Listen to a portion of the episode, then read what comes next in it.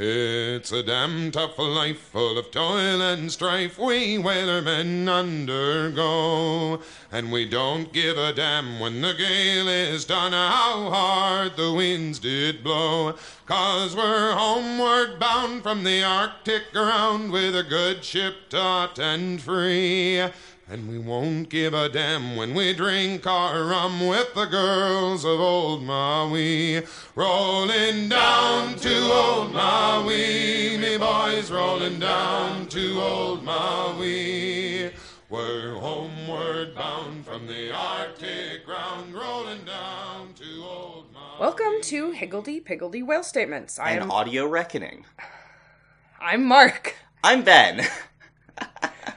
I can't believe you already made yourself annoying within the first two seconds of our recording. I made myself indispensable. Anyways, today we actually have some guests, which is really great. Yes, uh, why don't you introduce yourselves?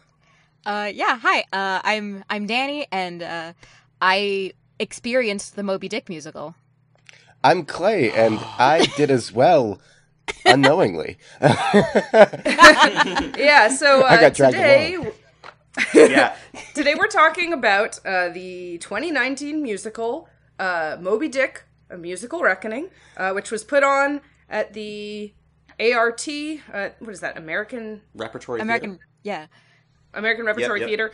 Um, in 2019, uh, it was written by Dave Malloy and directed by Rebecca Chavkin and or Uh, Rachel, Rachel, Chavkin. yeah. Rachel Chavkin. Yep. Um, and then there's you know a whole cast. I'm not going to read the whole cast list, but we Yep, may yep. Mention the actors as they come up.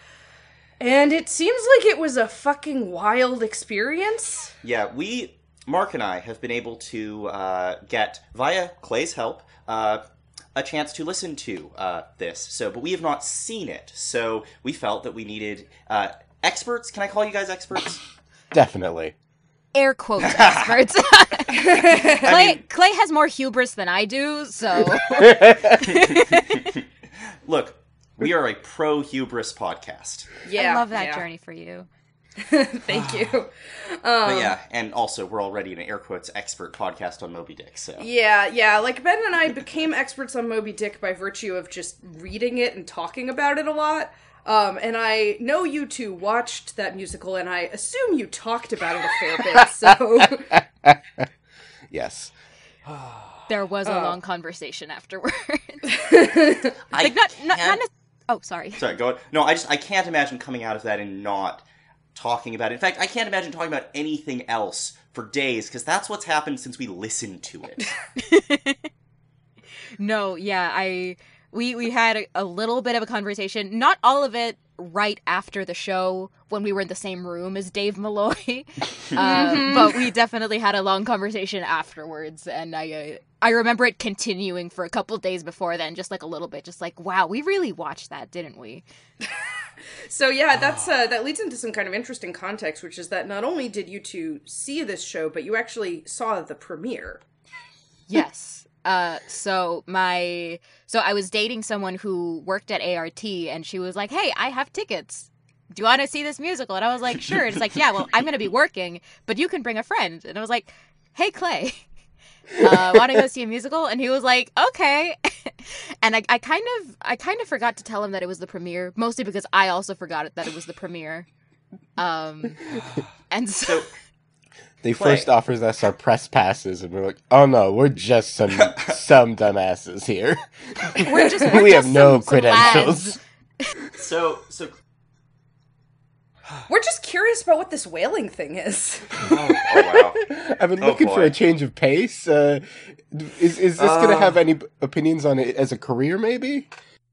Oh my god. Yeah, you know, I've I've heard that just like uh, uh, young fellows throughout history feel this uh, strange attraction to the water.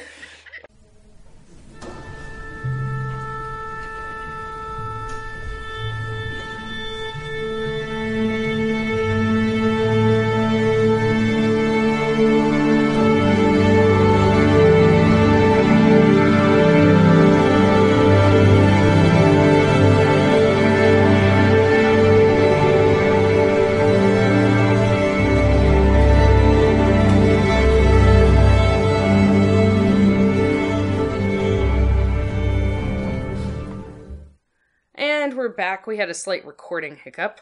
Uh, anyway, uh, just to get right back into it, um, we were kind of talking about how the two of you came to see this show.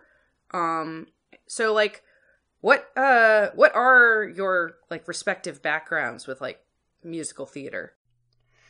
Uh, yeah, well, I mean, I, I feel like my, my background isn't unique in this, but I did a lot of musical theater in, like, since middle school and did it all the way through high school. And then in high school, um, well, one of my high schools, I went to like three. Mm. The director, um, he was doing West Side Story, and uh, so I was playing Maria, and he was like, "Hey, my theater company, you know, outside of the school, is doing um, Spring Awakening, and we we're looking for someone to play Wendla.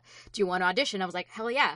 So then that's how I kind of end, ended up doing um, a little bit of professional quote unquote musical theater. Wow. Uh, yeah. So I, I did a little bit. It was like very small, and I say only professional in quotes because we weren't paid very much. But but yeah, I I was doing a lot of stuff with that theater company, and they're really good. They're like they've won awards in Mexico, so check them. It's uh, in in Spanish it's Icaro Teatro, so it's like Icarus Theater. Nice. Nice. in Mexico. I recommend all of you guys check them out. They are very very talented people. Sounds like also a Uh, pro hubris production. Exactly. They they're very much all about that. I think it's all that's what theater is really. It's just a representation of hubris. Fantastic. So uh, yeah, so that, that's that's what I was doing. So I've done a lot of musical theater, and uh, I've watched some. I've listened to some cast recordings of other stuff, and that's it. yeah, That's my musical background. that is Yeah. pretty fantastic background. I'll be honest. Thank I you. was I was in Cats when I was seven. Uh, That's still more than me. And I've also uh, I did a lot of playwriting in school, both high school and college. I have written a couple musicals, both in high school. I was involved. I mostly I mostly wrote the books because I am not quite that musically talented, but I can rhyme and I do know meter. So, and then I've I've studied some amount of theater in college. I'm and I studied English and communications and in there I took a lot of theater that was mostly more on the English side because I don't really care for acting anymore. hmm Cool. Your dark past. Yeah, my dark past where I was in Cats when I was 7. yeah. I actually also um have done like a little bit of musical theater when I was younger. Um it was kind of this weird thing for me where basically the schools that I went to ended up uh withering my interest in acting away in a sad way because no. yeah, cuz I like I did a ton I did all of the theater stuff that was available in middle school. And then at my high school, it was like this really small high school um we didn't do musicals part bec- in part because we were very small and so it would it was harder to get like there are a lot of musicals call for like a bigger cast Mm. than some like Mhm. plays do um but also because like the woman who ran like the theater program at my high school didn't like musicals and also she didn't like me um oh no. yeah and then in college um so i went to harvard for undergrad and if you are involved in like theater at harvard it's because you are trying to be a fucking professional ass actor. Like it is very intense it is very competitive. It's not an easy thing to be involved in if you're just sort of like um i just kind of like to sing as a hobby.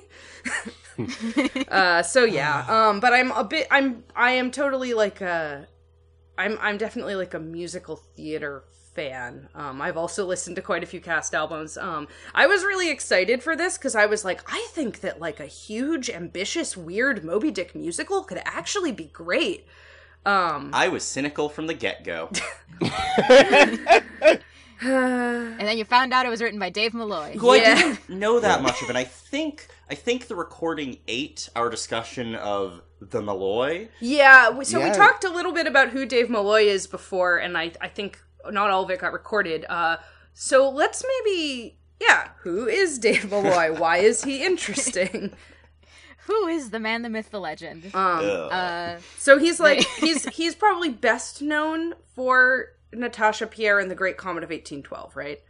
Um, Yeah, and because that's he since we, we talked about this a little, I don't I'm not sure if this was eaten Yeah, in yeah. the recording, but uh so Moby Dick the musical has a lot of stuff straight up ripped from the text. Mhm. It's just, you know, quotes from the book turned into song form. And he does this a lot with uh with the Great Comet.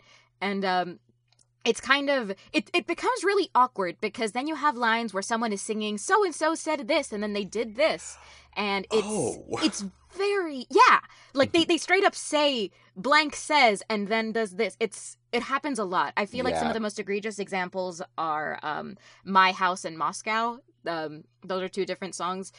It happens a lot. I feel like sometimes it ends up having the effect of like someone making up a song on the spot and just saying like so and so walked over here and like Yeah. And it- it's just- Amazing.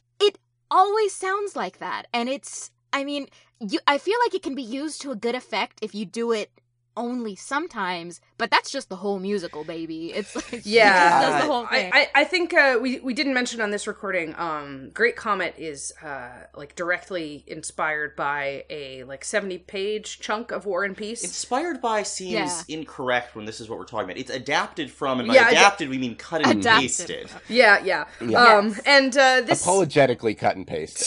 Yeah. yeah, this show is Yes. also just like taking huge chunks from the text of Moby Dick. Um, some of some of the stuff is not at all from Moby Dick as well. Like it's there's a lot of introductions, alterations. Um, I think the thing that actively peeves me, and it peeves me, uh, it humps me. It uh, it, it there's a line it from Moby Dick. tasks me. It tasks me. Thank you. Uh, things Moby Dick uh, is said to do to Ahab. Um, by taking sections from the book and changing which character they're referring to, changing who is being described and considered with language that is clearly being chosen for its like verbal pyrotechnics.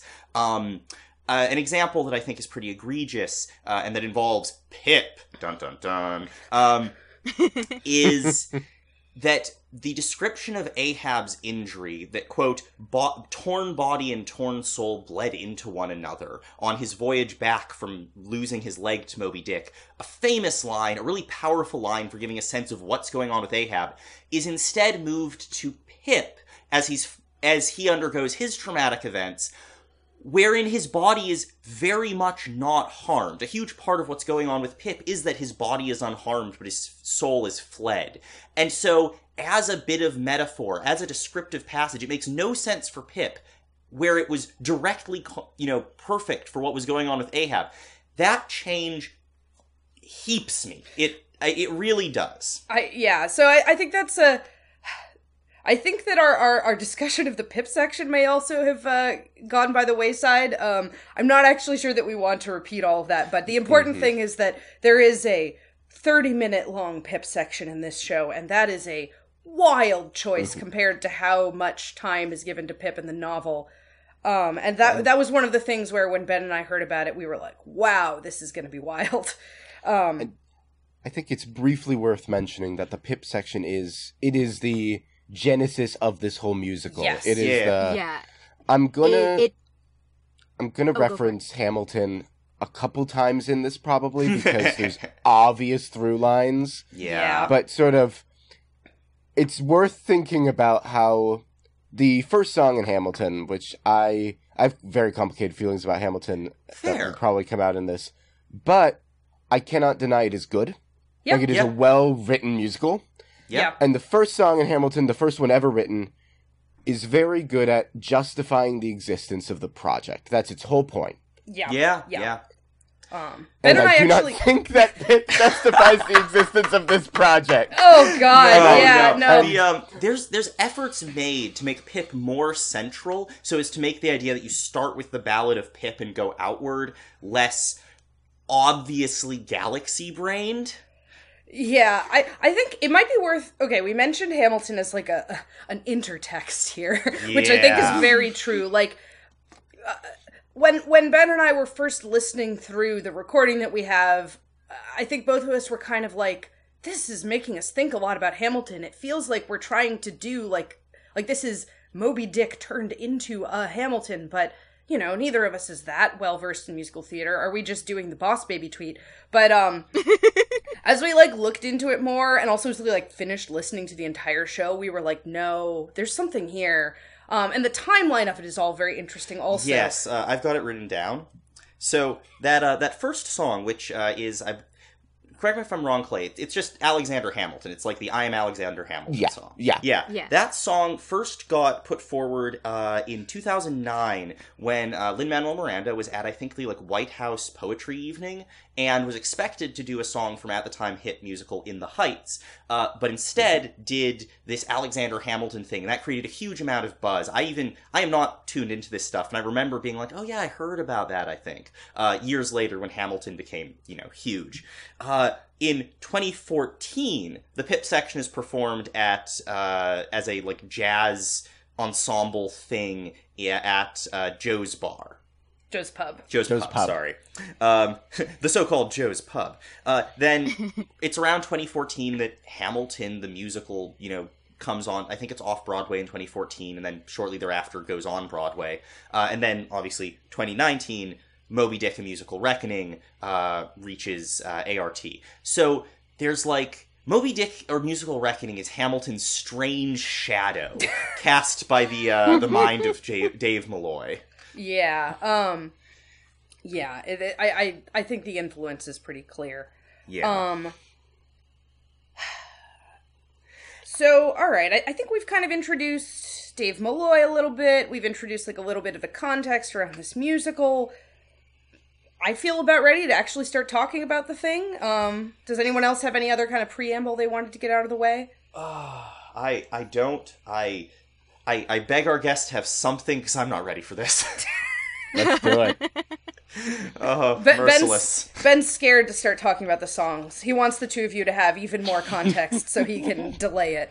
Uh, but I, I think it is time that we plunge uh, like fate into the lone Atlantic. You have to use one of my favorite lines against me. Okay, okay. So I think what we're gonna do is kind of go through each song. Um, we're probably not gonna necessarily talk about every single one in great detail, um, and we're also definitely going to talk about like characters and themes and and things that are kind of broader than just one song. Um, but I think we're gonna kind of structure it by going through the songs at least at first. I have a big question about this first song, the sermon, Yeah. and I want to see if I, my read is right. I think this is original because it's a good song. Oh yeah, well when you say original, you mean it's not quoted from the book? It's not quoted directly from the book. no, it's not. It's it's it's both original in the sense that yeah, none of none of this text is it's a, it's a complete reworking of an actual scene, but the scene is one that has a really interesting history, which is that it sort of doesn't super stand out in the original book. It's it's meaningful, but it's early on. They go to a chapel where a Father Mapple gives a sermon on Jonah and the whale. It's very straightforward in that respect. It serves some interesting thematic purposes in the book, but in adaptations, in the 1956 uh, movie Orson Welles played Father Mapple and delivered the sermon, and since then it has been a standard part of any Moby Dick adaptation is that you give, frankly, undue weight to Mapple's sermon in some form. So I can see how that created a space where uh, this actually ends up feeling a lot more original. It produced it's it's Malloy's version of the sermon rather than being just taken out of the text. Yeah, yeah. So this this sermon is uh definitely um, you know, Malloy written text and uh it's um it is basically a retelling of the story of Jonah, which is also what the sermon in the book basically is. Um with, you know, uh I guess I would say some interpretations of the biblical story. Um some of which are basically the same interpretations as the novel makes. Like the idea the idea that this that that Jonah's mission was to speak truth to power, which is literally said in the song, speaking truth to power. Um I don't think the novel literally uses the phrase speak truth to power because I don't think that was like a common phrase in the 19th century, but I think when Ben and I talked about that sermon, we literally used that phrase, right? It's possible. It's been a while. Well, it's just the idea that Jonah's mission was, and that the mission of a like sort of modern preacher is to like tell people like hard truths about like God and their souls. Uh, that's that's totally there. David Dave Malloy didn't make that up. Uh, Yeah. but um, But yeah, I'm I'm really curious now. So you mentioned you liked this song. I I agree. I think it's musically a lot of fun. Uh, what kind of sort of stage setting is this uh, from the perspective of people who aren't completely poisoned by the book and are like and we're coming to this fresh what did this make you think the musical is going to be like I mean, I I sort of took this as a funky little prologue and like a I I was an English major and I'm forgetting my literary devices, but kind of like a is it synecdoche, just like a representation of the whole. So I was like, okay, Mm. this song has all those funky themes that we're gonna start singing throughout the Yeah. musical. Yeah. Yeah. it sounds like you took it to be like programmatic. Like this is gonna, th- Yeah. this is gonna kind of give us some sense of what the whole thing's gonna be. mm. Exactly. And I think, I oh, sorry, go on. there in this i'm thinking about the staging now because the big thing here is the preacher is preaching directly to the father mapple preaches to the audience in this. Yeah. There isn't if i recall correctly there was no one else on stage yeah, no, I um, think I- it was just like a single spotlight. it was just on- single on spotlight father. ishmael if i remember correctly was in the audience at this point Ooh, interesting.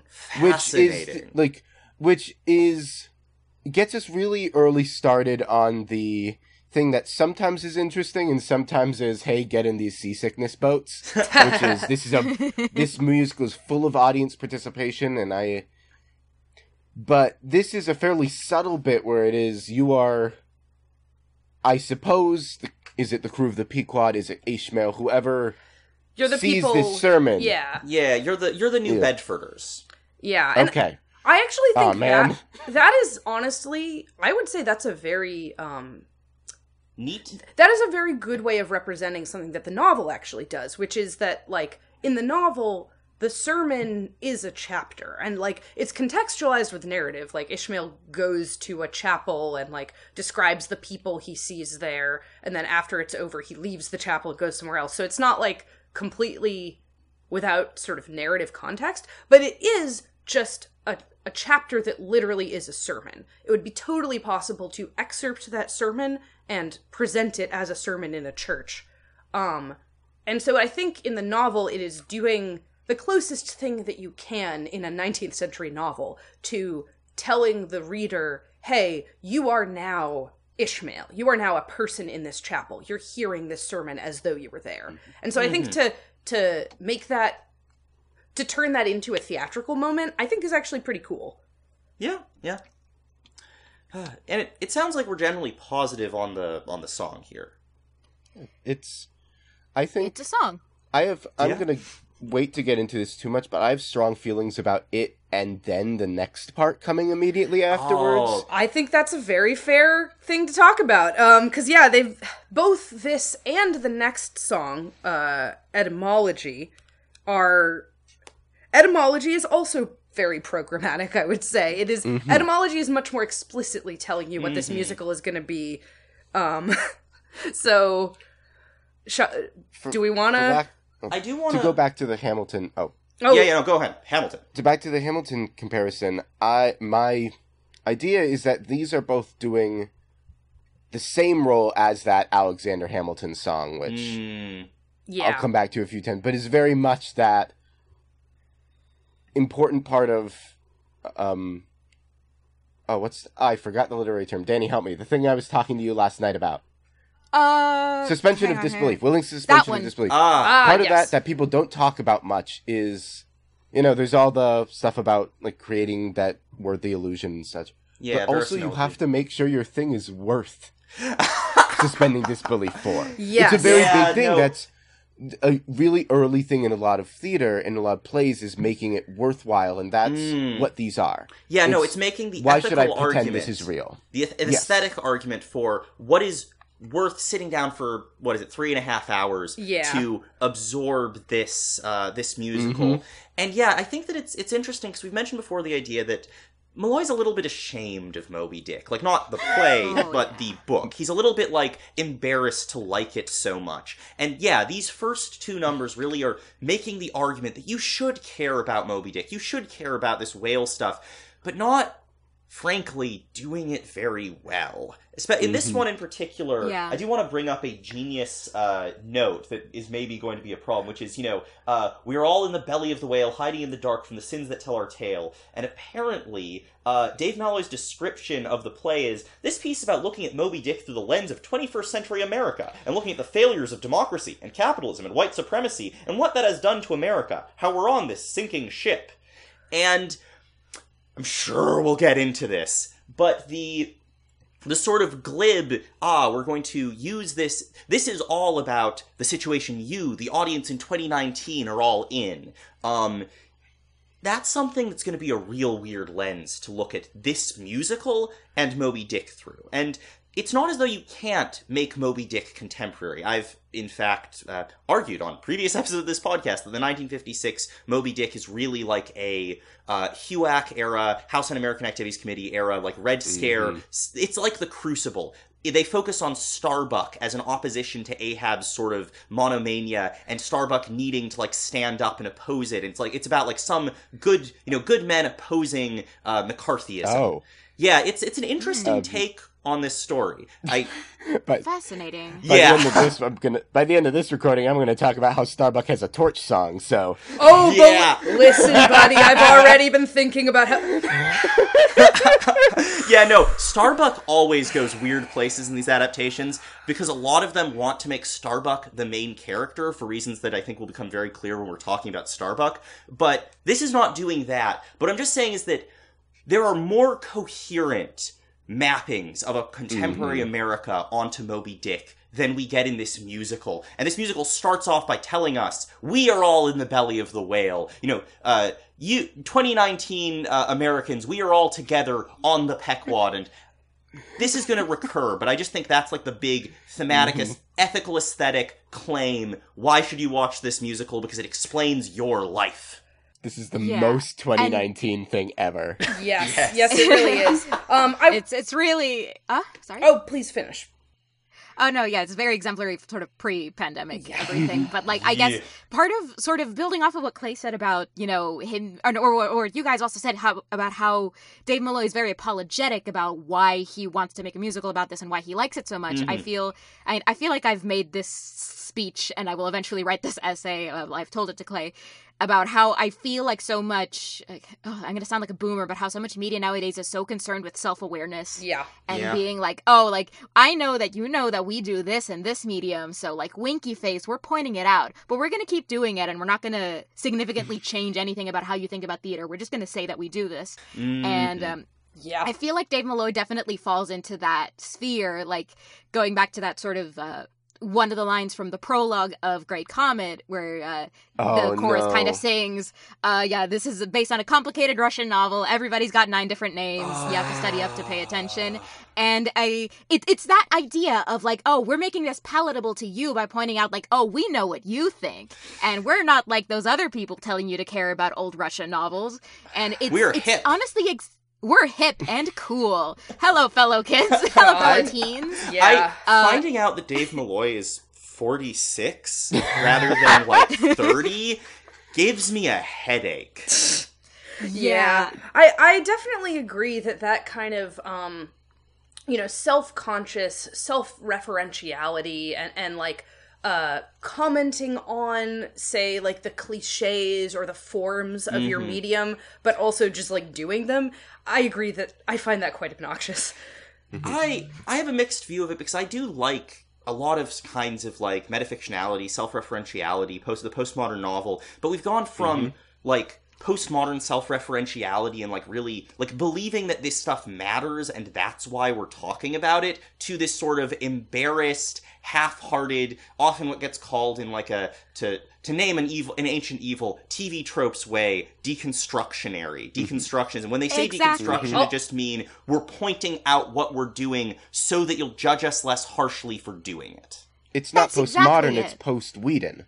Um, I also oh I'll also throw in there it's post Ryan Murphy. Like, It is listen, also I have if if I see Ryan Murphy, it's on site. Like, it's I have my own speech about Ryan Murphy, but it's very much I, I feel like it's exemplified by the transition between season one and seasons two of Glee, where it's no. like Oh, season no. one was very itself. And then season two was like, oh, I know you guys thought it was funny that we were doing classic rock, and now we're pointing out that we did classic rock, and then just like literally referencing decisions they made narrative wise as like, you know, oh, we're we're improving and we know that we're doing these things, and then they just keep doing. Okay, sorry, I'm not. No, gonna no, I- No, I mean, Speaking so of referencing things we're doing, what if we talk about etymology? Yeah, let's. Yes. okay, so let's, so let's do that. Oh wait, actually, can I just point out one small line from? Yeah, yeah, Uh, absolutely. oh, sorry, this is from etymology. Yes, Oh, sorry. okay, let's Yeah. go on. Let's Uh, talk about this is- etymology yeah. then. etymology. So there's a line close to the end of this where uh, he says, "Only in my head I cast the Pequod as the America I want to see," as a way to say like, well, this is a diverse race blind Yeah, cast. yeah. Yeah, we should we should And certainly just- talk about the casting. Uh, this might anyway. Please go on though.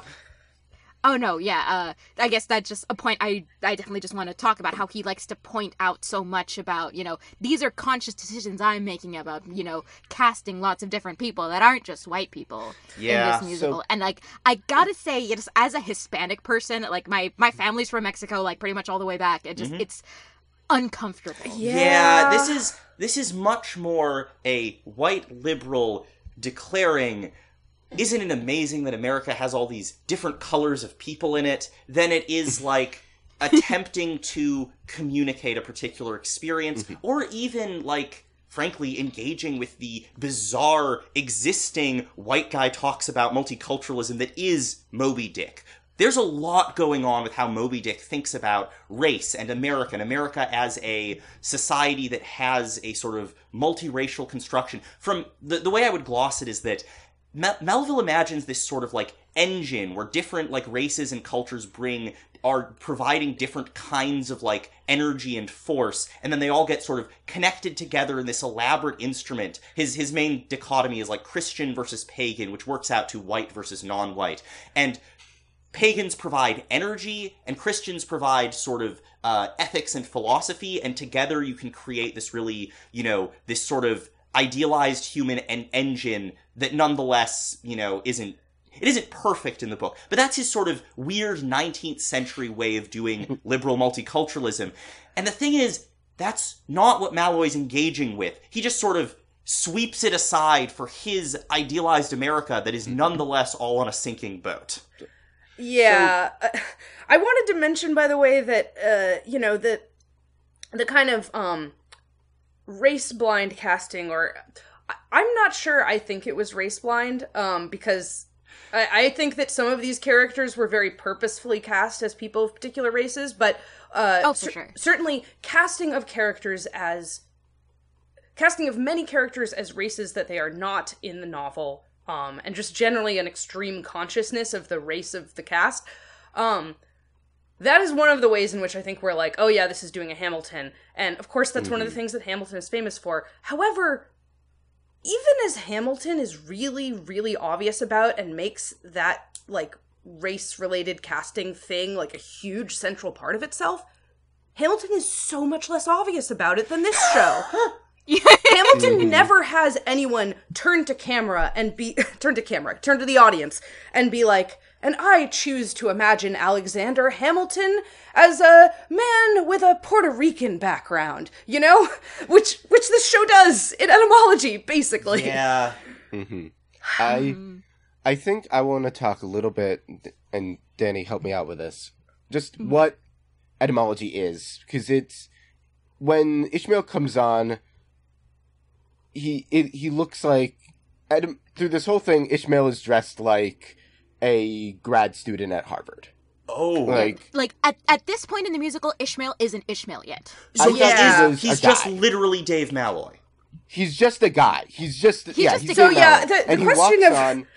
The question of in whose voice Ishmael speaks in this in this song, it's not a song, in this section is is very interesting, I think. But so yeah, he's dressed in like modern dress? That's I did not Oh, expect to- that at all. modern dress, and he even I can't remember exactly. I wasn't paying that much attention because his his uh, entrance is very lacks fanfare. You have the big sermon, and then he kind of strolls on, and I was half expecting, and he kind of does. Half expecting this to be the like turn off your phones, uh, Oh yeah, because there's yeah. none of that. You know, like welcome to ART. So glad you're here. Please, um, please contribute to our annual fund I mean, to get a season pass. this absolutely. And it is that in Which it- part. Sorry, go on. Which it obviously, yeah, it is. But then, first of all, it establishes this Ishmael who is always going to be not only like the narrator and kind of outside of it in that way, but literally doesn't stop ever being this guy, this Yeah. college guy.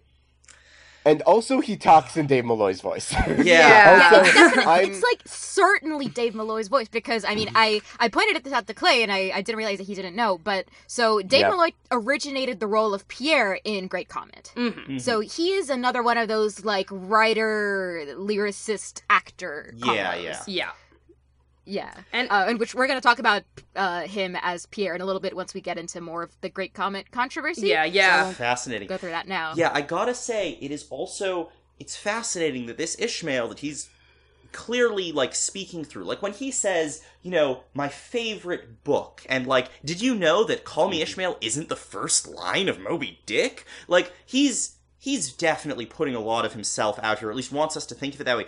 But he's cast himself as a non-white actor. Yeah. So It so is Yeah. weird.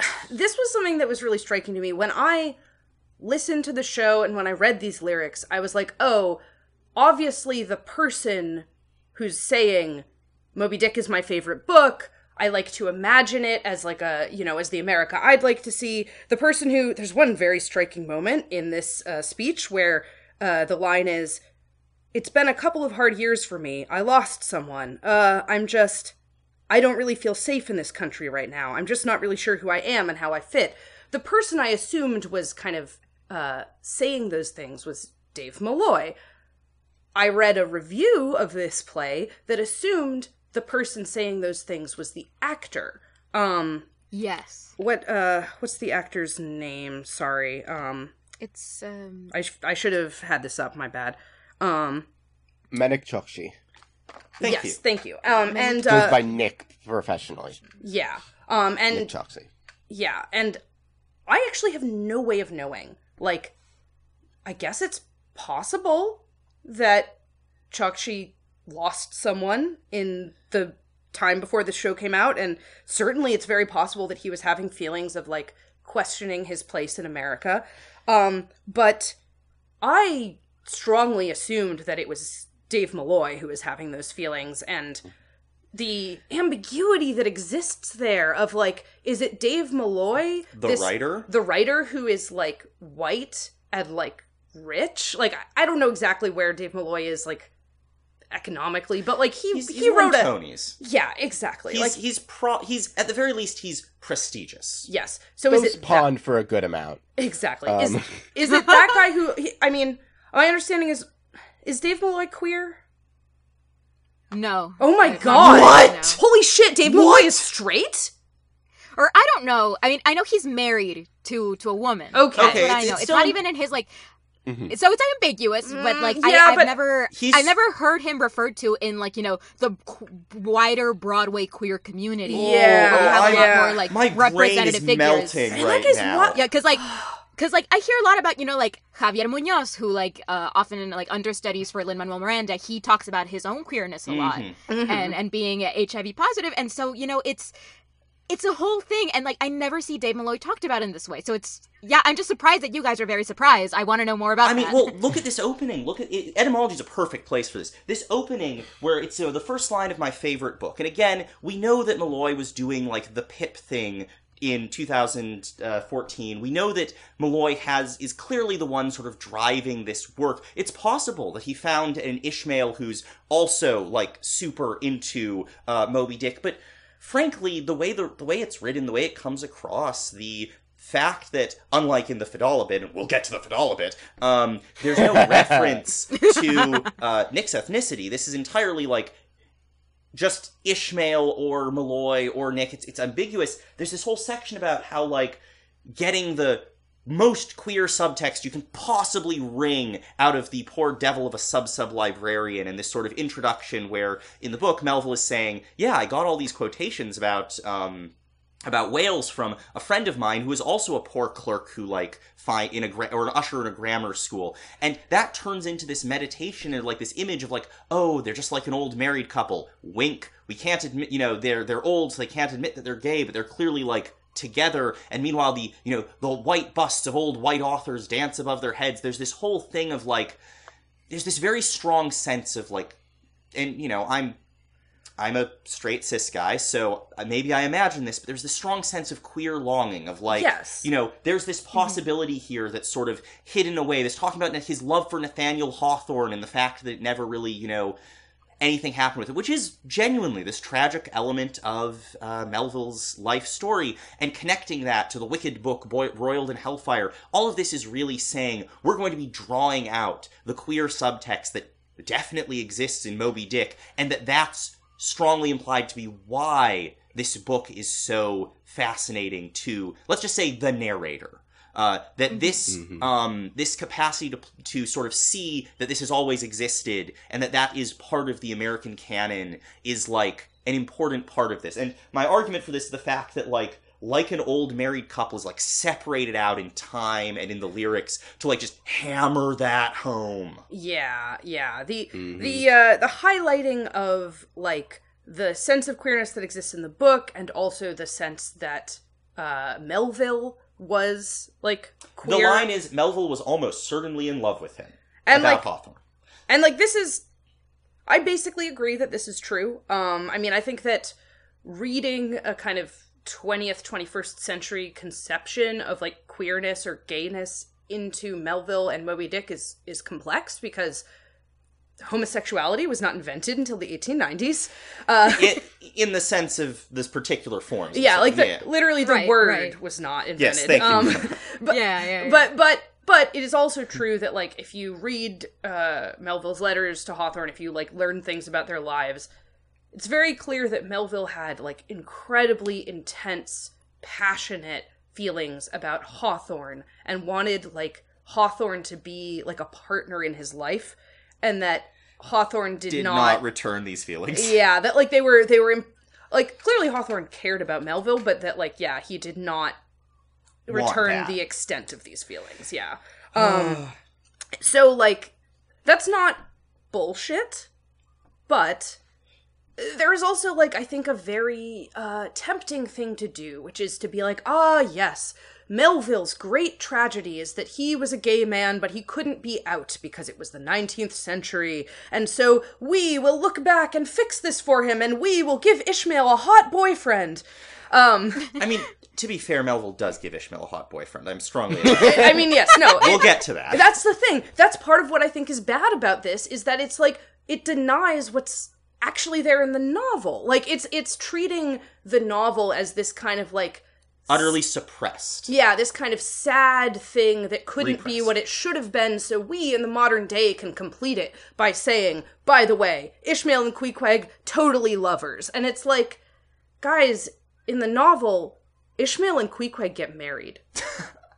it is ba- yes. I I was about to say it's basically true, but no. Queequeg says we are married now, and we will keep our things in common. Where I go, you go. Yeah, literally, he gives Ishmael half of his possessions. And Ishmael's like, I, I can't accept this. And then eventually he's like, well, uh, if you insist. it's really cute, but. well, yeah. There's obviously there's a lot going on, and you know, obviously we have very strong opinions about you know how to read this. So I don't want to preemptively say, and therefore this Queequeg is bad. But we'll have a lot to say about Queequeg. Uh, But yeah, so that is that sort of summarizes why, from my perspective, finding out that as far as we know, Dave Malloy is at least not out about being queer is mind blowing. Yeah, what does he even fucking mean when he says that he doesn't feel safe in this country right now? Like, what's unsafe for you, my guy? There wasn't no. even COVID yet. I have a very I have a theory there, which is Yeah.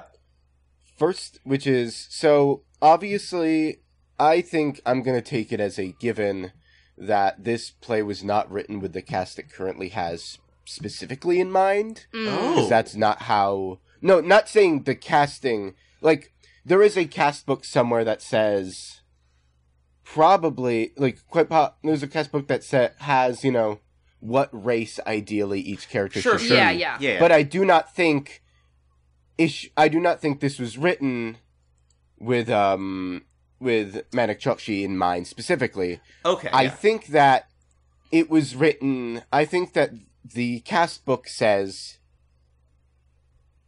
possibly like the cast book says like for Ishmael possibly like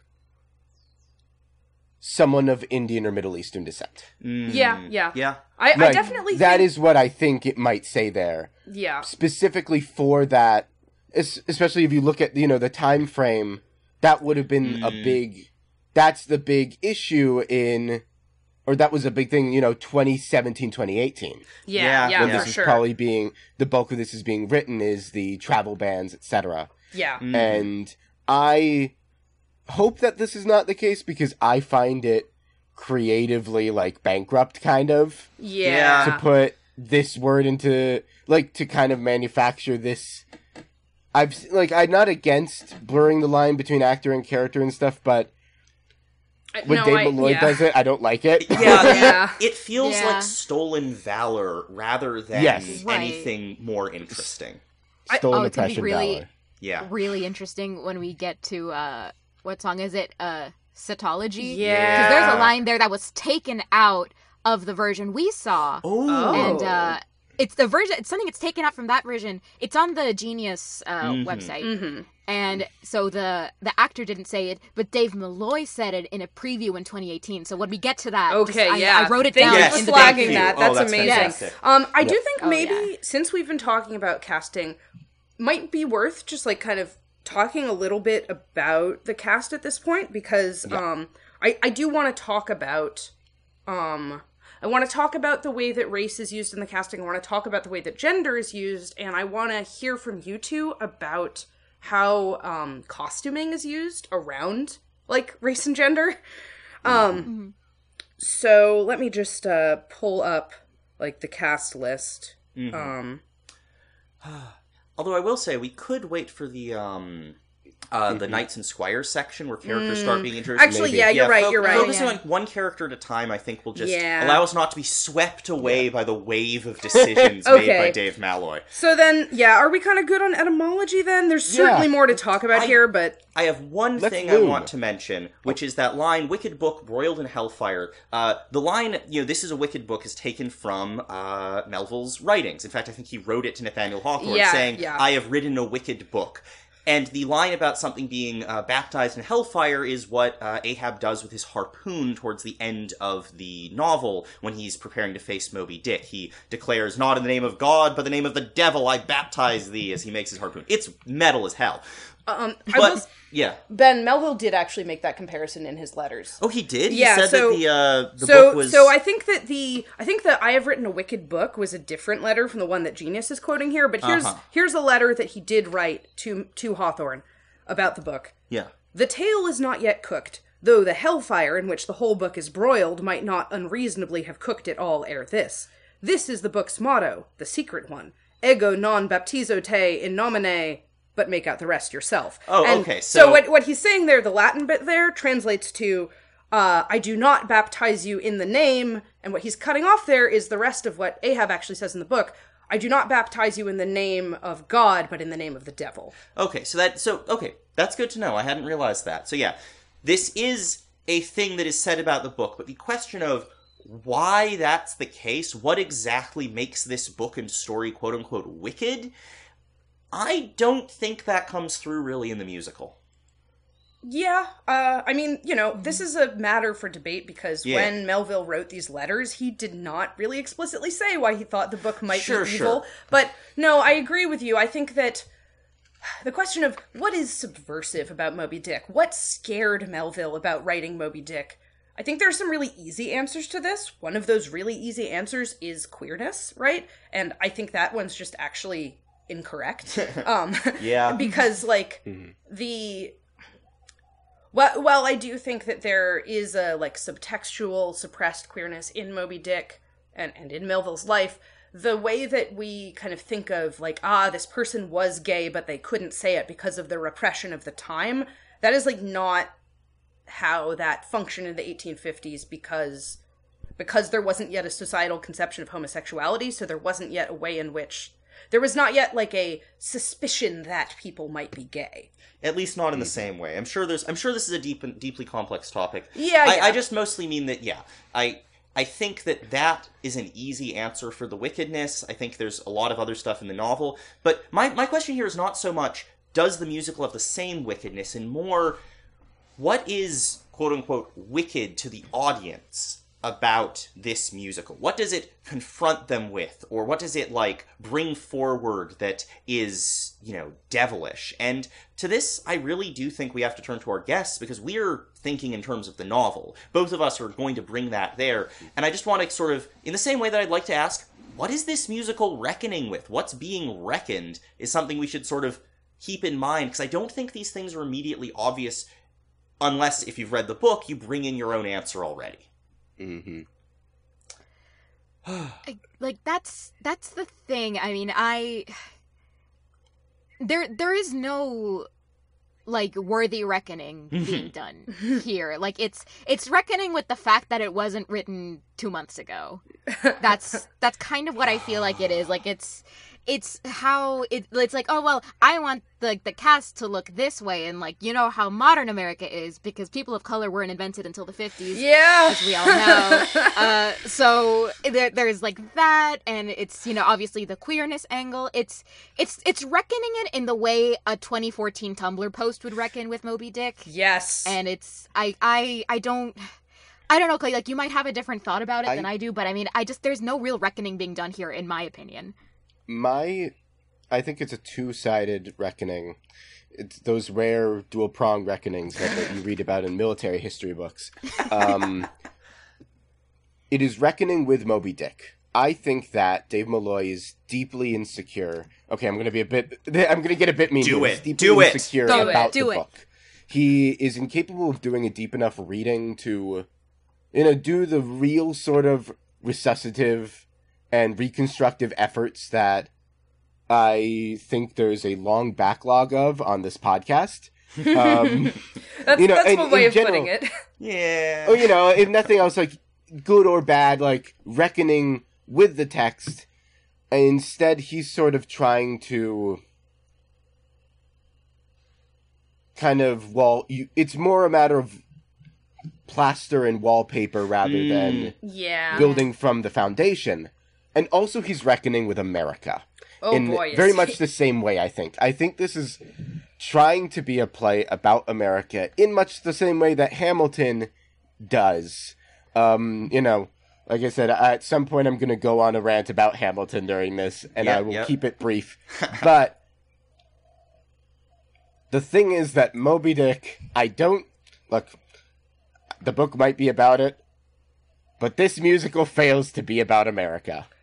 It, Yeah. Yeah. It does. and, uh, and it turns know, out saying the whaleboat is America like Does not make it does America. not work. yeah, yeah, and and like I would definitely say I do think that Moby Dick the novel presents the Pequod as a a synecdoche for America, but the way that it does that is Not similar to the musical at all. yeah, I mean, it's f- for a lot of reasons. Maybe the most important being that, like, I think this musical and like Dave Malloy have a deep, like, anxiety and shame about the idea of America, and feel Yeah. that it needs to be sort of redeemed. Right? There's this need to say, ah, but America of today is multiracial. What if we could make that somehow good and make up for our evil past? And that's not how Melville thinks about America. Yeah. because no.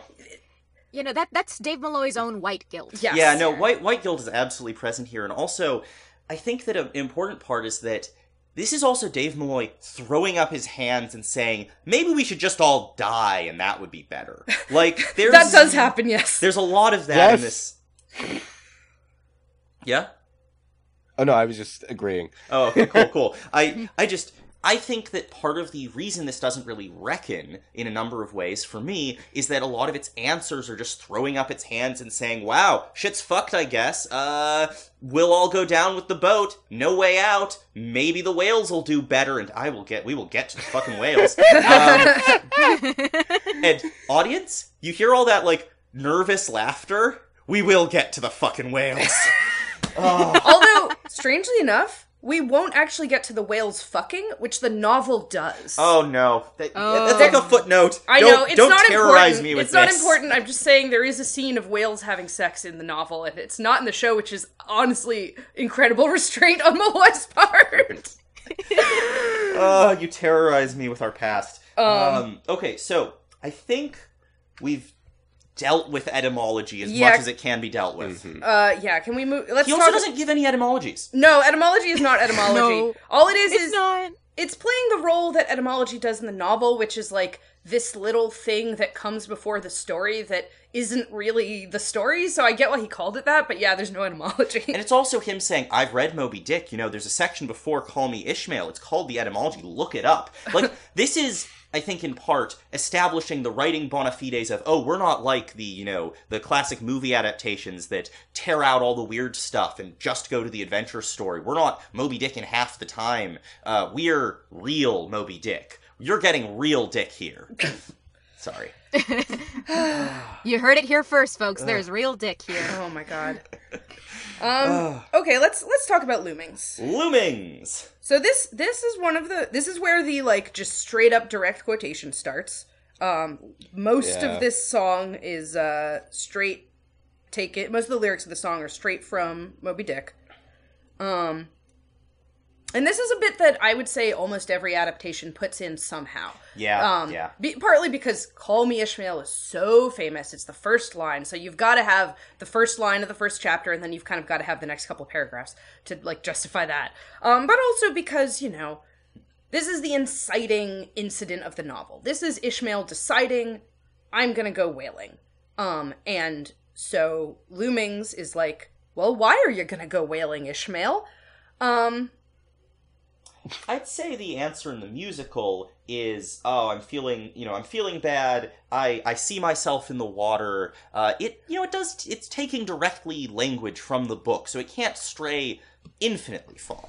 Yes, he he's it's totally true. All this stuff about how like the the water has like a strange attraction to everyone. That's right there in the novel. Um, this stuff about how like Ishmael's feeling kind of bad and, and the sea is Feeling somehow kind of suicidal. well, that's okay. That's the thing. My big hobby horse with loomings is that every single adaptation of Moby Dick has to put loomings in there, but very often they cut out what I consider to be like the core of this chapter, which is that Ishmael is like suicidally depressed. He cannot cope with life at all, and the reason he's going to sea is that it's like morally acceptable suicide. Not just that it's like kind of metaphorically, oh, you'll get away from the world, but literally, like, there's a very high chance that you will die at sea without it technically being your own fault. Um, and that's not unpresent in this song because it does have the line about this is my substitute for the pistol. Um, and it has the mermaid singing, which is kind of a that's something that shows up later in the book, but I don't think it's totally inappropriate to put it here because it is about the appeal of the ocean. Um, and there's a, a sense of death in the mermaid singing, but but I don't think that that suicidality is followed up on in the rest of the show, and it's almost never like I have not seen an adaptation of Moby Dick that brings that to the fore in the way that I think it should be. Yeah, and I think here's a great place to toss to our guests specifically. What was your impression of, of that? Yeah, why did you think? I mean, did you think that Ishmael was suicidal when you listened to this oh. song? I thought Ishmael wanted to go to the sea because he liked the book Moby Dick. You know, I think comes that's immediate- It, it Yeah, this comes immediately after etymology, and he's Oh. still dressed like a grad student. Oh, yeah. It flows directly in. He doesn't like. There's not a transition of anything. It's literally he. Actually, he starts reading the book which he is holding, Oh, oh, wow! this is galaxy brained Yeah. in a way I did not expect. which is All like, right. yeah, he wants to go to sea because it happened in Moby Dick. So, Wow. so Ishmael's been entirely vacated of his like internal 19th century motivations, and is just like a figure for the audience and the au- and the uh, the narrator. Oof. pretty Yeah. much Incredible. It's it's like we're, we're gonna keep coming back to this uh, strange idea of like Clay said, like the overlap of actor and character, Mhm. and also playwright. I'm gonna go Yeah, far yeah. into say Dave Malloy's role in all of this, but it just like it it keeps like fostering that sense of confusion very much on purpose, and it's odd. Yeah, yeah. Ah. so yeah, it's it sounds like Loomings kind of didn't have as much of an impact on uh, on you two as it did on us, in part because the staging undermines it. Yeah, it it kind of Wow. lands with a wet thud. Um, I mean, it's good. It also part of the problem is that Melville, I can I really like the way the phrasing here, and I imagine it's good in the Yeah. book. But uh, there's no rhyme and meter. This isn't a song. Yeah. No, Absolutely. it's it it's, not. sounds not a song. bad, especially Yeah. because And- the and, last song you heard is the sermon, which is a song. yeah. Real song. Well, the good news And- is, and- as this goes on, we'll get further away from the sermon. So we'll forget that music exists. That was my argument. We'll forget that music exists. No, and, and it's like I feel like he's trying to do something interesting, like lyrically. Like I feel like you see it in. Uh, I'm thinking a lot about you know Les Mis and Phantom, which are Mm-hmm. also musicals that are sung all the way through. And when they try to do very talky things, it's on purpose. And if it's discordant, it's on purpose. But there's always some sort of meter, even if like it's a weird time signature. Mhm, it's mhm. still Uh, following I some sort of like rhythm. Note exact notes was exactly what I was thinking of. Like wait, what is it again? It- I don't remember. It's like thirteen, it's 13 eight or something. It's so unusual, and you hear it, and it's weird, and it's got like seven different harmonies happening at the same time. It's it's brilliant, Mm-hmm. obviously, but it just like we can't get that here. Like even I'm also thinking since we keep bringing up Hamilton, just like uh, in the song "Take a Break," like we have them reading directly like a letter they're writing for, to each other, Mhm. and then like later when we get I forget in what song, but like like Washington's address, like that's Yeah. a that's a whole song, but they like it's it's just done better Yeah. because Yeah. they acknowledge the difference between what they're doing in that moment versus when Mm-hmm. they're actually singing an actual song. Yep. Yeah, no, this this definitely was did feel weird to me, even with much less of a musical background. Uh, I think the thing that is really weird in the lyrics here is that there are changes. There's some very major changes, but they're not to make it more musical. They're really not.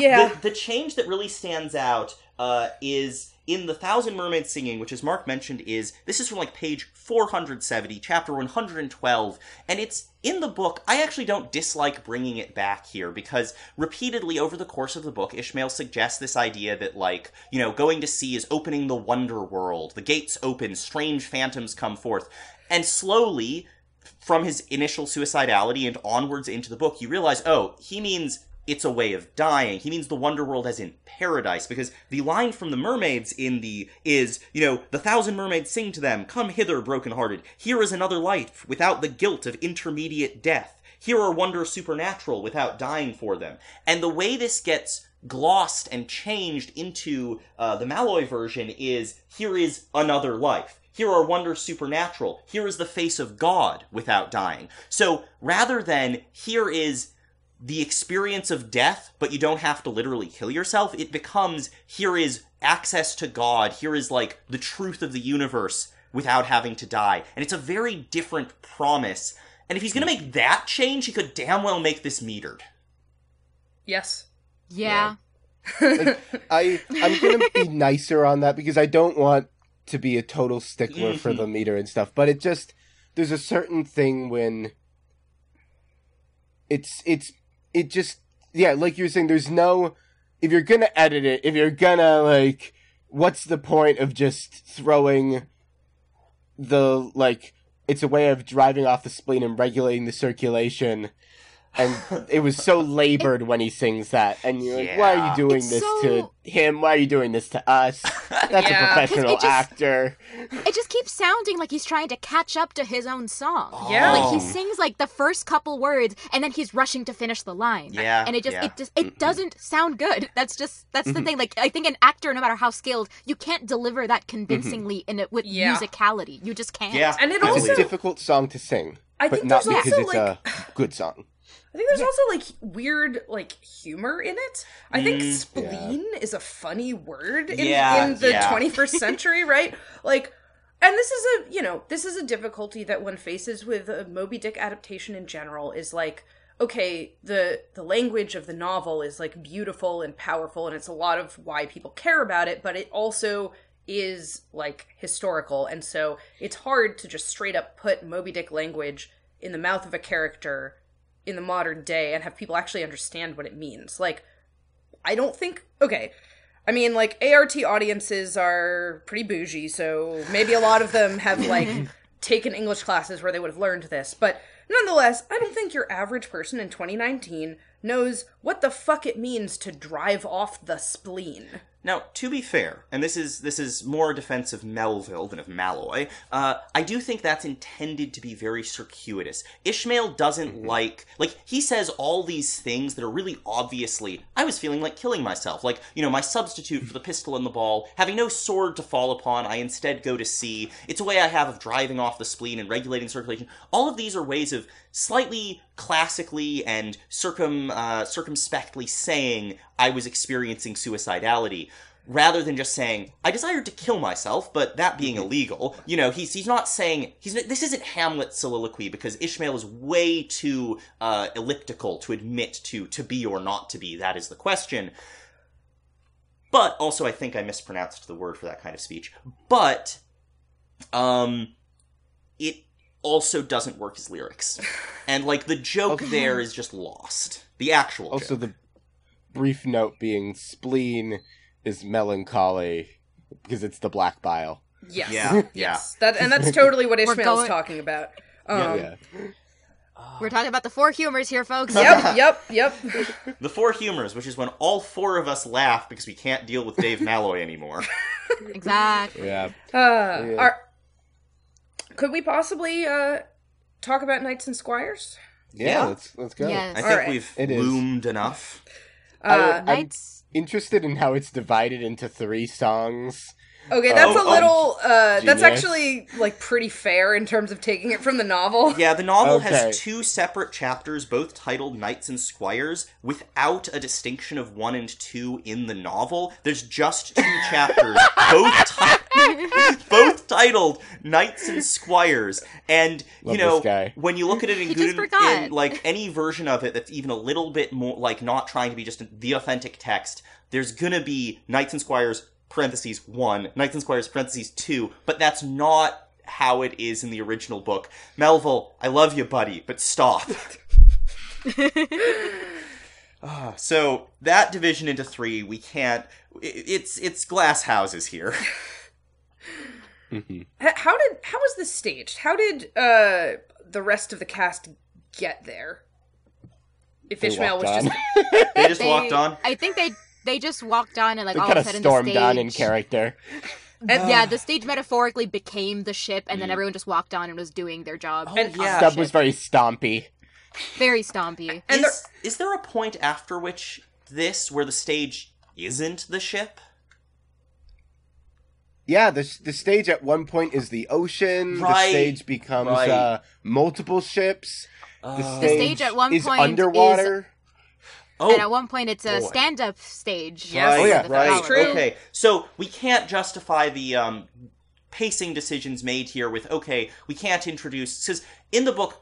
Queequeg and Ishmael meet on land and then sign up on the Pequod together. Whereas here, I know that they meet on the Pequod, and I was sort of weighing this decision. I was like, okay, the way this can be justified is maybe if they really want to establish the sense of place, that you're always on the Pequod, and like things off the Pequod happen in the Isles or something. That was my like totally hypothetical justification mm-hmm. for why that scene wasn't before this.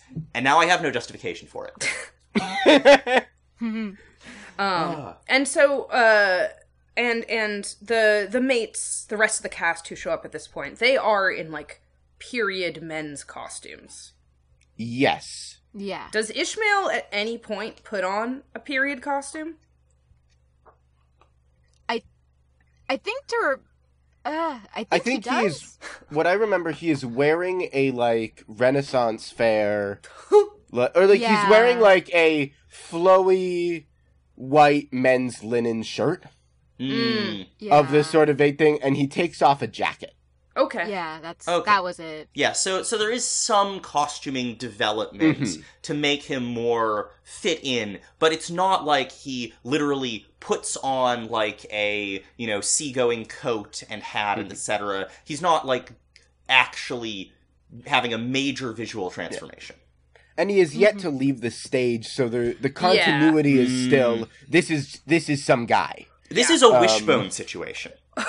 Yes, Okay, glad we established that. he, Okay. he got isekai'd into Moby Dick. Oh my God. god. isekai. No. Dave Malloy, I isekai woke- protagonist, no. I woke up on a 19th century whaling ship and there's only one bed? Ah. Okay, okay, okay, okay. Re- I, I am c- circulating. I am driving off my spleen. We are returning to Stubb and Starbuck. Okay. Oh, So yeah, this Yeah. is and Knight- Flask, I guess. Knights and Squires introduces Knights and Squires one introduces basically just introduces Starbuck, um, the character, the first mate of the Pequod. Um, Yeah, this is very straightforward in terms of characterizing Starbuck. He's a upstanding man, basically. Um, Yeah, I'm I'm interested in uh like you know, the mates the mates come on, presumably they interact with each other, they're in period dress. Are they like how are their are their personalities like really obvious in the way that they're they're acting and staged? Are we getting like a focus on them or they or is this really just like hello, hello, hello, now we will introduce ourselves? the the acting is the acting is good. The actors in this are all kind of uniformly good. I think. Nice. Um, Starbuck did a very Starbuck very much. You know, you got the impression he's he's a he's a, he's a normal, fine, upstanding first mate. Yeah, Yeah, that's- that's Stubb Starbuck. stomped a lot and was kind of. I don't know if he's supposed to be small, but Stubb was very small on account of being played by the actress is a fairly small woman. Yeah, yeah. Stubb is not large. Flask is the tiny one in the book, but frankly, I, Flask I'm was glad. also small. yeah, I'm glad they got a little bit of that, and like they, I hope that the the physical difference between the mates and the harpooneers is very much in the book. That the, I mean, 1st of all, the mates are all white, and the harpooneers are a variety of other uh, races, straightforwardly, and the um the mates are like different parts of American like whaling uh you know culture. I think that they're from Mhm. different places around the seaboard. They have they all have different like personalities and approaches to running their whaleboats. Uh, and there's very much that, like I mentioned, Melville has this dynamic between uh, white sort of intellect and expertise and non-white energy, vitality, and like uh, you know, sort of you know, they use the line "noble savages" later in this musical, and that's a lot of what he's going for. Um, you know, in, a, in his own weird way. But I find it it's just interesting to think about it because the mates are also, besides Starbuck, kind of comic characters. Uh, Flask and Stubb get a lot of comedy moments in the novel. Mm-hmm. Yeah. Um I'd love at this point to talk about the casting of the mates, or at least about the casting of Starbuck. Yeah. Um all, uh all three mates are cast as uh people whom I believe the audience would have read as women. Um at least one of them because I kind of looked up. I wanted to know a little bit about the cast's background, so I kind of looked them up online. Um, and Starr Busby, who plays Starbuck, um, their like social media says uh, any pronouns. Um, so Okay. uh, Love that. yeah. Um, but I do think based on like pictures of Busby from the performance, um, I think the audience would only have been aware of that if they had looked in the program and seen that the program uses both she and they pronouns for Busby and had been the kind of person who understands what that means. Um, whereas, like, if you are just watching this, you're like, ah, well, we have women in men's clothing because that's how the show is cast. Got it. That must. that- I think that is probably what most audience members would have assumed about Busby. Um, um, Yeah, it's it's an interesting note, especially given how Starbuck's is going to be played and how Starbuck's is going to be portrayed. uh, we the already, torch song. yeah, exactly. Yeah. um, But yeah, I I don't have much to say about uh, Hmm. Knights and Squires one. Yeah, um, this is a fine, like, uh, I think there will be more for us to say about Starbuck later, um, but this is basically unobjectionable to me as a way of presenting him as a character. Um, Yeah, it doesn't sound like it made a large impression at the uh, at the actual premiere. Nope. It- it- Mostly because it just like part Knights and Squires part one, two, and three kind of all bled in. Yeah, Yeah, yeah. yeah, it's worth noting. And- it's very short. yeah, Yeah. it It's is. very short. It's very short. Uh, it's honestly kind of funny. I, I feel like, uh, if I were watching this show or, or like when I was listening to it, I do not think I would have conceived of these three parts as different songs. Yeah, I would have yeah. conceived of them as three parts of a, of a single song. Um, Mhm. Yeah. Also, I suspect that would be a more coherent song. Uh, so yeah, let's just move on to part two and probably part three in short order. Yeah. Um, and these just introduce Stubb and Flask. Um, and these are basically the descriptions of Stubb and Flask that are in the novel. Also, that like, uh, I, you know, Stubb is kind of uh, has this like weird, constant sense of humor uh, that is a little bit uh, like that's just his answer to everything. Um, and then Flask is kind of uh, no thoughts head empty other than killing whales. Yeah, I actually really like Flask's little couplet here. And I'm Flask, Flask, mediocre Flask. I don't know much, and I'm not gonna ask. That's actually music. That's Mhm. that's neater. Yeah. yeah. And I, I will point out that there's like a line close to the the end that's like and all and these three noble white men like it's again very much emphasizing the like whatever race these people are cast as that's not the race they were in the book winky face Yep. Yep. Mhm. Yep. Yeah. Yep. Uh, there's Yeah. also then introduction to the Harpooneers. And sorry, Clay. Mhm. Oh no, I was gonna. I. Uh, nothing. Just Okay. noting. It's all good. I, I was surprised. They did get a good job, do a good job of explaining to me that Flask hates whales. Yeah. Yeah. yes Yeah. they did do that He hates them in like a way that in the book is very clearly just like, yeah, Flask is small, whales are very large, and he takes that personally. that's me that's literally Danny. me. I listen I'm five feet tall I'm small Oh, buddy, I feel you. I'm five two. Uh, oh, there we go yeah. Um. But yeah, no, Flask is the because Stubb and Flask don't get it. I mean, there will be more Stubb, but not a lot more Flask. And frankly, that's also true in the novel. Flask is uh, basically of the trio of mates. Flask is the one most just concerned with making money, uh, dealing with whales in a sort of like mildly peeved way. Has no interest in these like wider meanings, and doesn't have the kind of like infectious, obnoxious humor of Stubb. So Flask is very much the least important mate. Uh, so I actually quite like the way Flask appears in the musical occasionally with like uh, just a lot of good humor and how it's written and a lot of again novel metered language to communicate Flask's deal. And I. Yeah, I I weirdly liked Flask a lot in this adaptation. hmm Oh yeah, Thinking Flask about is maybe my favorite character. thinking about Stubb and Flask in the novel and in this show, I think that Dave Malloy replaced the comic Stubb and Flask interludes in the novel, where like the two of them have this sort of back and forth, where they'll co- they'll kind of comment on Ahab or like the things that are happening, and Stubb will have his like bizarre little like Joker-fied perspective on it, and Flask will basically be like. Yeah, I don't know about that, man. Wild. Um, they repla- he's replaced those comic interludes with the whale song interludes, With which Daggoo are and Tashtego. which feature Daggoo and Tashtego, and which have maybe a little bit of lightheartedness to them, but which are for the most part like so fucking serious. Yeah, I also this is where we get the introduction of our harpooneers. Uh, again, these the the way the lyrics put it is three noble, not white men, noble savages, and like there's a huge winky, like you know what that means? It's racist. Um, but I want to point out that the description of Daggoo, uh, which um, mentions that he's, you know, huge, he's a harpooner from Africa, he described as having a lion like walk, that's from the book, but adding that he has a giraffe like stance, that's not in the novel as far as I am aware. And oh like, here's the thing. If I had more charity towards this musical, and that has long since dried up, um, I would say if you really want to emphasize that aspect of how the novel treats this character, I don't think it's a bad idea to add more of that, like, really obvious, you think you're being, you know, uh, positive, but in a modern context, it obviously sounds super racist to be like, and here's a set of African animals that we can compare this African man to. But I don't feel like it lands that for a number of reasons. Yeah. Um. and even then, it's sort of like, do you really want to play with that fire? Also, look, this is not necessarily something that I have a coherent statement on, but I do think I want to note it.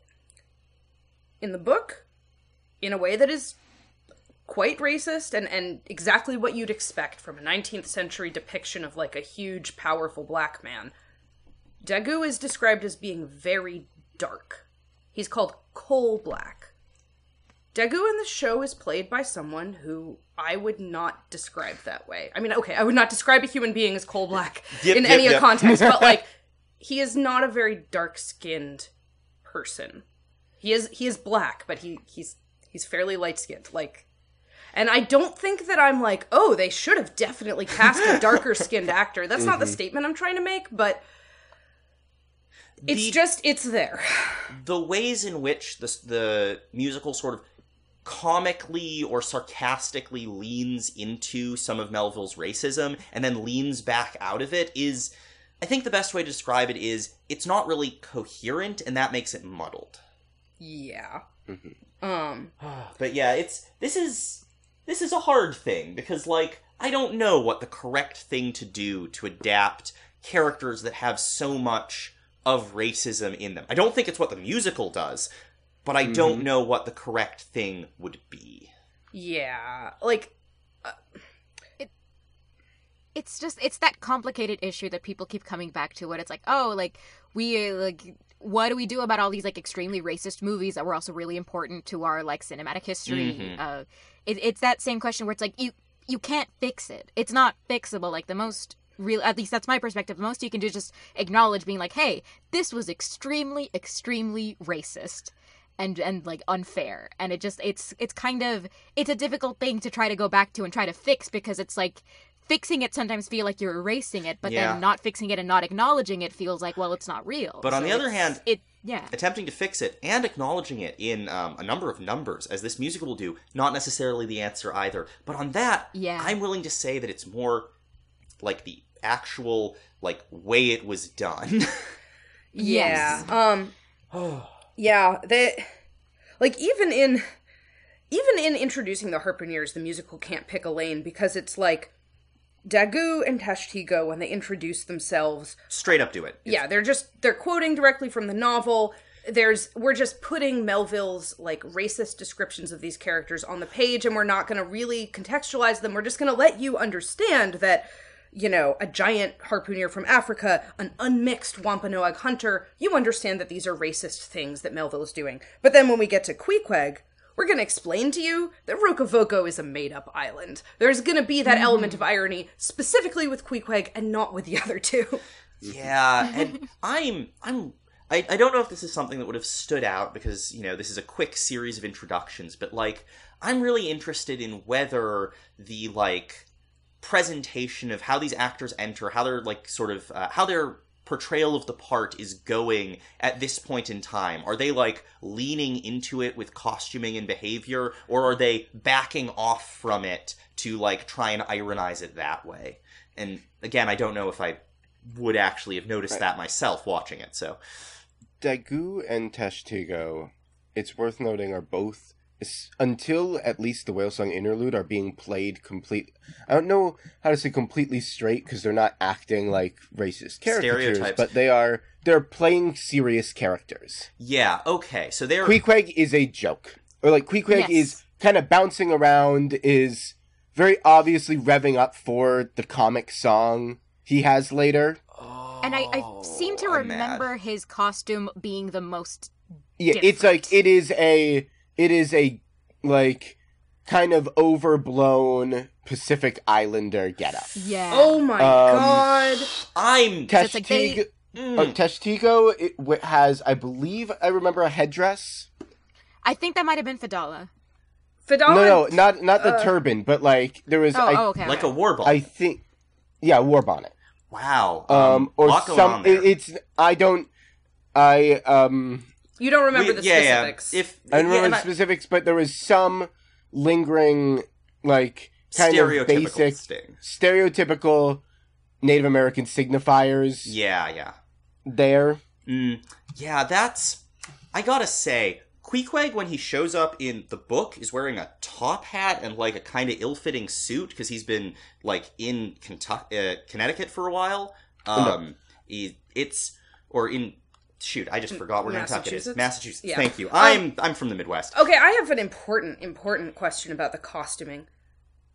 How are Queequeg's tattoos portrayed? Oh wow, yes. I have a good. I have good news, which is I just found a picture of all these people. Oh, Oh, boy. Oh, excellent. Um, Please send it to I- the group chat if you wouldn't I mind. need to find a way to um send it to the chat because it's a WebP image. Yeah, yeah. Um, so you know how it is. I maybe while it. you're doing that, I'll I'll talk a little bit about Queequeg's tattoos in the context of the novel, um, which is that like the the novel talks a lot about Queequeg's tattoos. They are, I mean, they're an object of fascination. Um, yeah.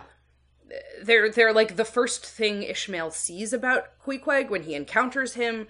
They they come up frequently in later discussions of Queequeg. Um, the question of like what they mean and like how they were uh like who inscribed them on Queequeg's body and for what purpose gets some discussion and it's thematically interesting to the novel um but also very racist like basically everything in Queequeg's depiction Yeah, it's it is very complicated because I do want to note that Melville did travel in uh, the Pacific Islands and was drawing a lot on his own experiences, but he did invent an island and produce this idea of Queequeg in some ways as sort of an epitome of his thoughts on. Uh, you know, quote unquote, the pagan on non-white island cultures, and you know, obviously that's going to be quite racist.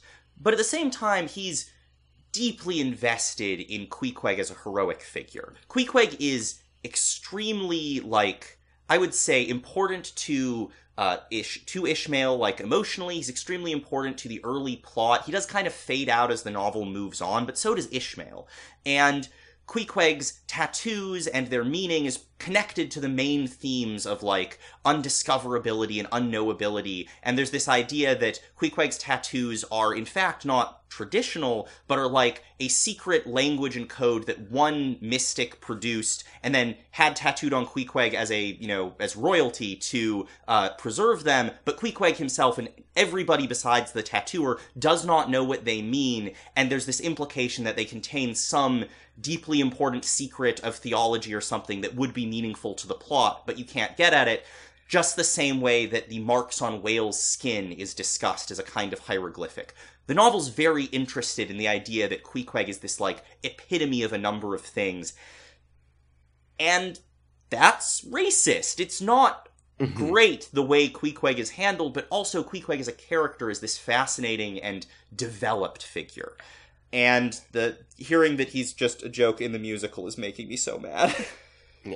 just to make Um, sure I found- I'm just make sure I'm understanding this image uh the person on the left in like the orange thing is Queequeg the person in the Queequeg, foreground is um Tashtego yes, and then the person in the background in the teal thing is Daggoo yes. Yeah, And so- the guy's dressed.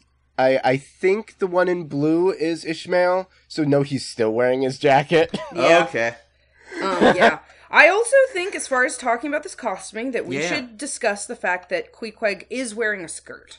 Yeah, yeah. Mm-hmm. Um, and that, like, I do not know whether the outfit that they've put Queequeg in here is, like, drawn from some particular culture. It's completely possible that it is. Like, Yeah. skirts or, like, garments that don't have mm-hmm. pants are not gendered female in probably most parts of the world's, like, Yeah, traditional yeah. clothing. Mm-hmm. However, the combination of the fact that Queequeg is like the only person on stage in a skirt, right? Because everyone else is, I mean, everyone else is wearing pants, Yep. and is like hopping around and comic. Not great. Yeah. Oh my god! Yeah. Also, I want to point out that I actually want to point, uh, put a, a positive note on the costuming for uh, Daggoo and Tashtego here because they are very standard sailors' outfits. You've got like a shirt, rolled up sleeves, uh, the same kind of uh, hairstyle you generally see on people, uh, you know, in this kind of, you know, let's say tall ship, uh, you know, master and commander kind of stuff with a Q. Uh, Tashtego does have a um, I do not remember the term, so I'm not going to attempt it, but a you know very obviously Native American you know object of clothing, but it's just the one around the neck. It's probably an object of uh, My recall was wrong. yeah, yeah, Yeah, yeah. he doesn't So- have anything on his head, but he is wearing some kind of like beaded garment on and the front it's of his but shirt. it's it's ornamental. It's quite possible this is a thing with a particular ritual meaning that I don't know, and so I apologize Yeah. for. But what's what it's Absolutely. doing is saying here is a normal sailor, but he is marked out in this particular way as Native Mm-hmm. American, and that's how he and that's how we're sort of identifying him in this narrative.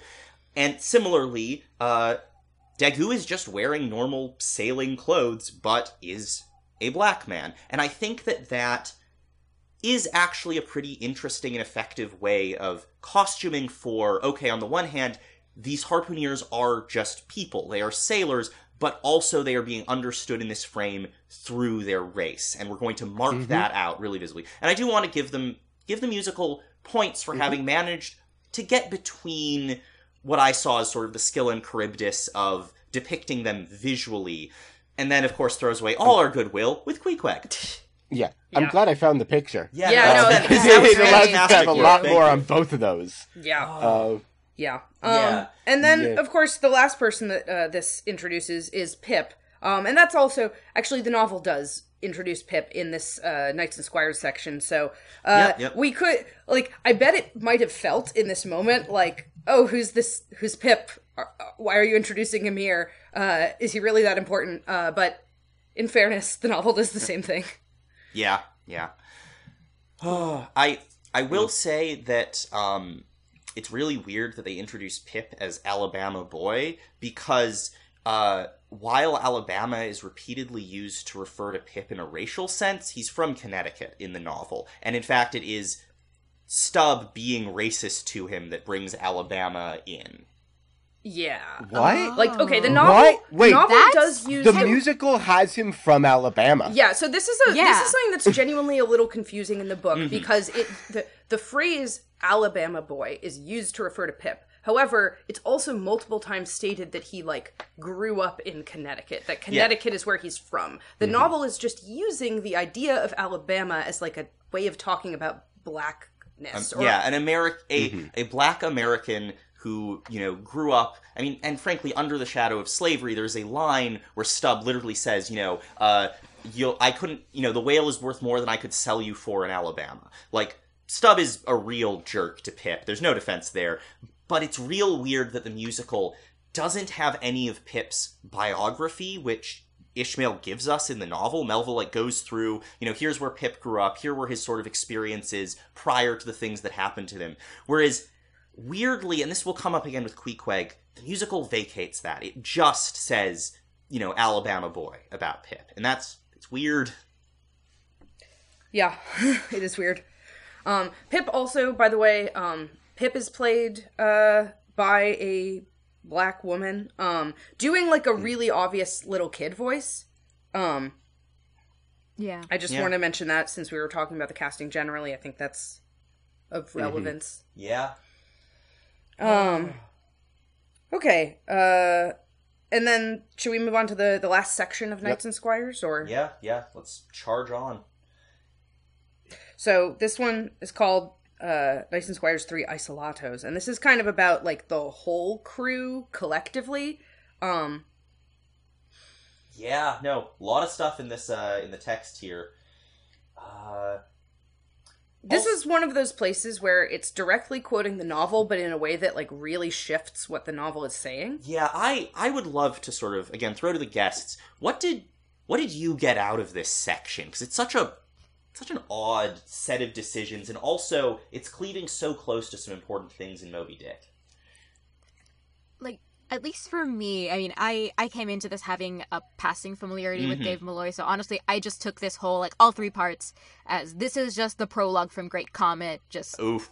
done for Moby Yeah. Dick. Yeah. Which is That was seriously kind of my going through only impression. introducing every character in the novel because they won't be introduced anywhere else. Mm, Yes. Yeah, yeah, that's that's fair. And you know, the frankly, I think the book is a the book Moby Dick is a better fit for this because it does take some time to introduce you to the various characters, kind of in a similar way.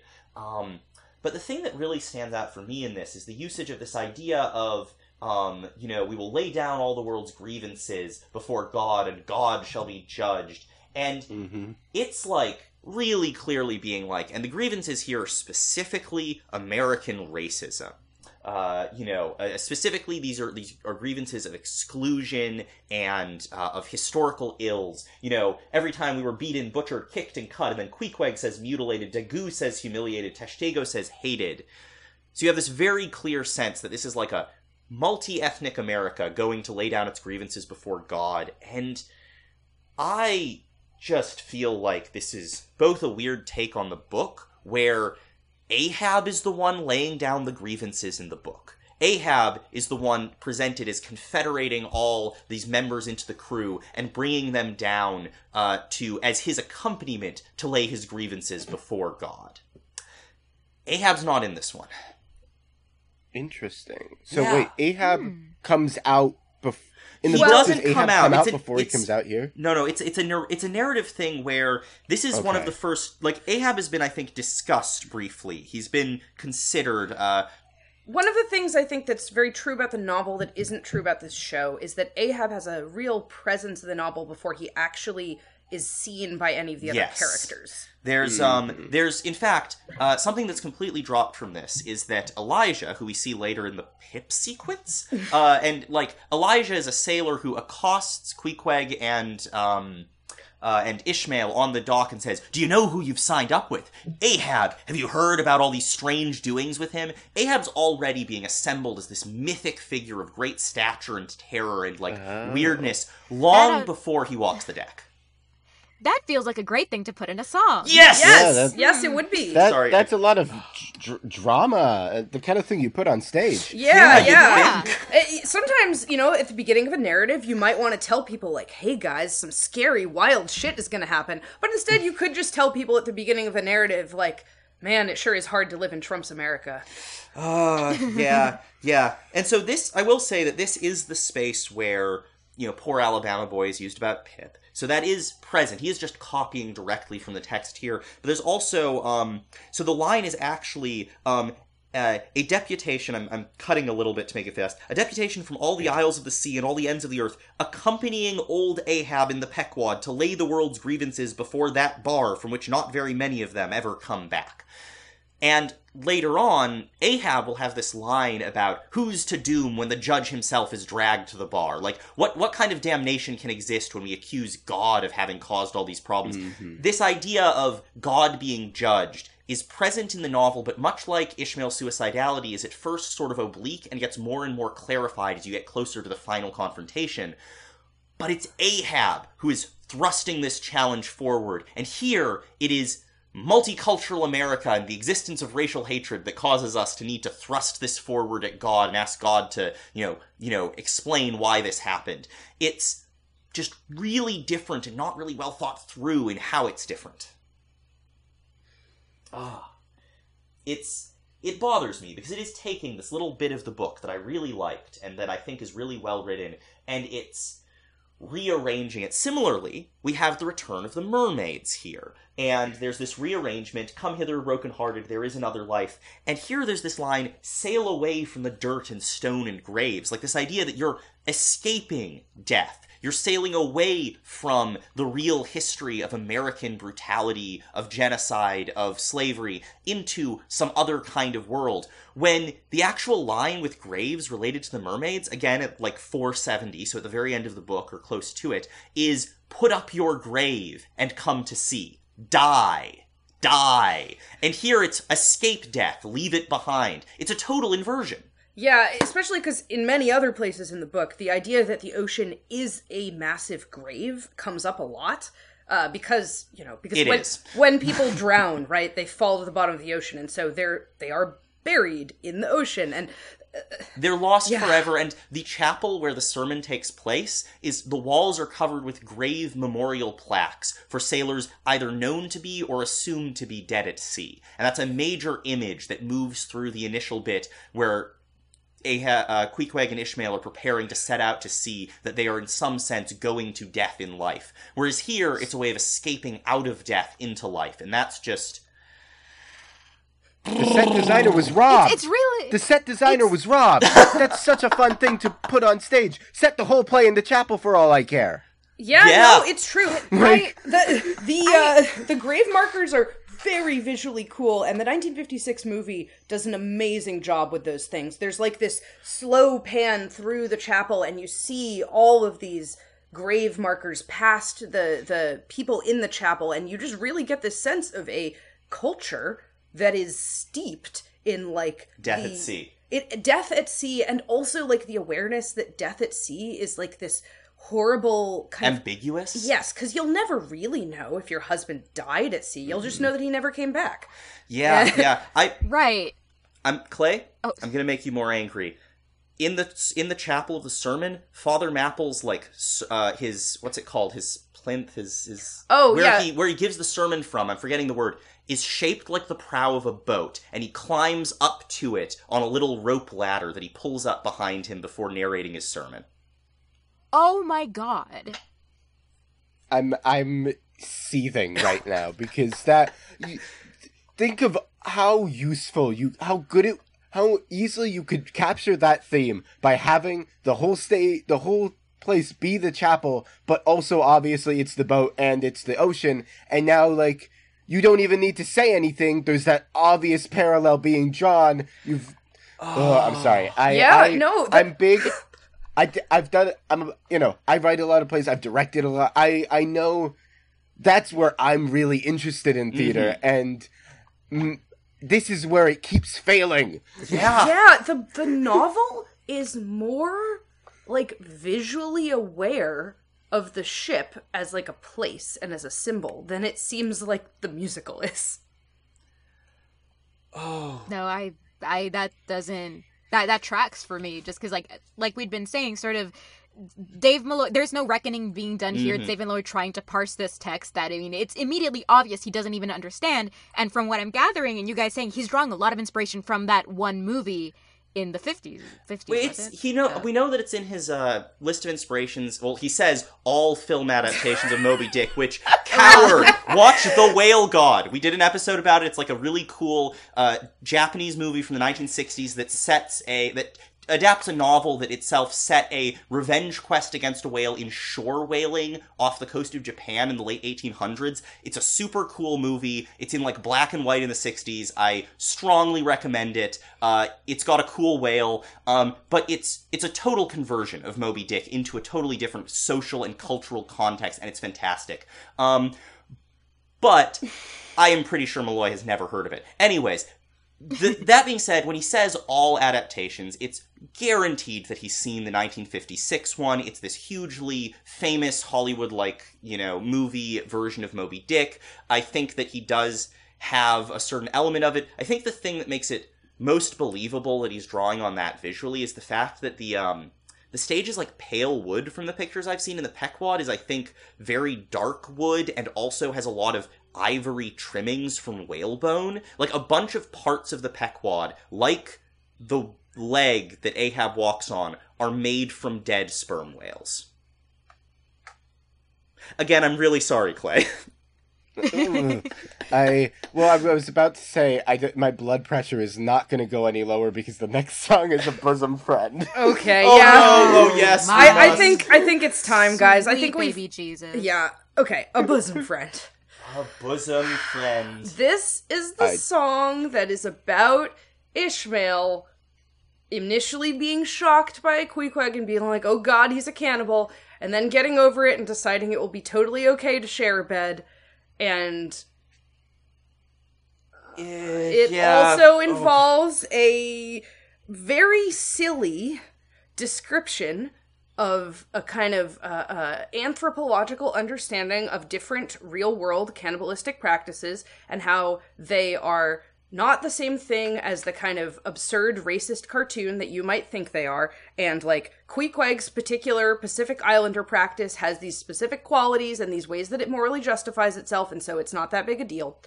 And also, Queequeg loudly declares himself a uh, cultural relativist, like in those words, and it pissed me off. Um, And then in another line, he says that I believe the flesh contains a bit of a soul, and it's yummy when you put it in a casserole. yes, Yeah. he does which say makes that. all of this sound pretty like fall kind of flat.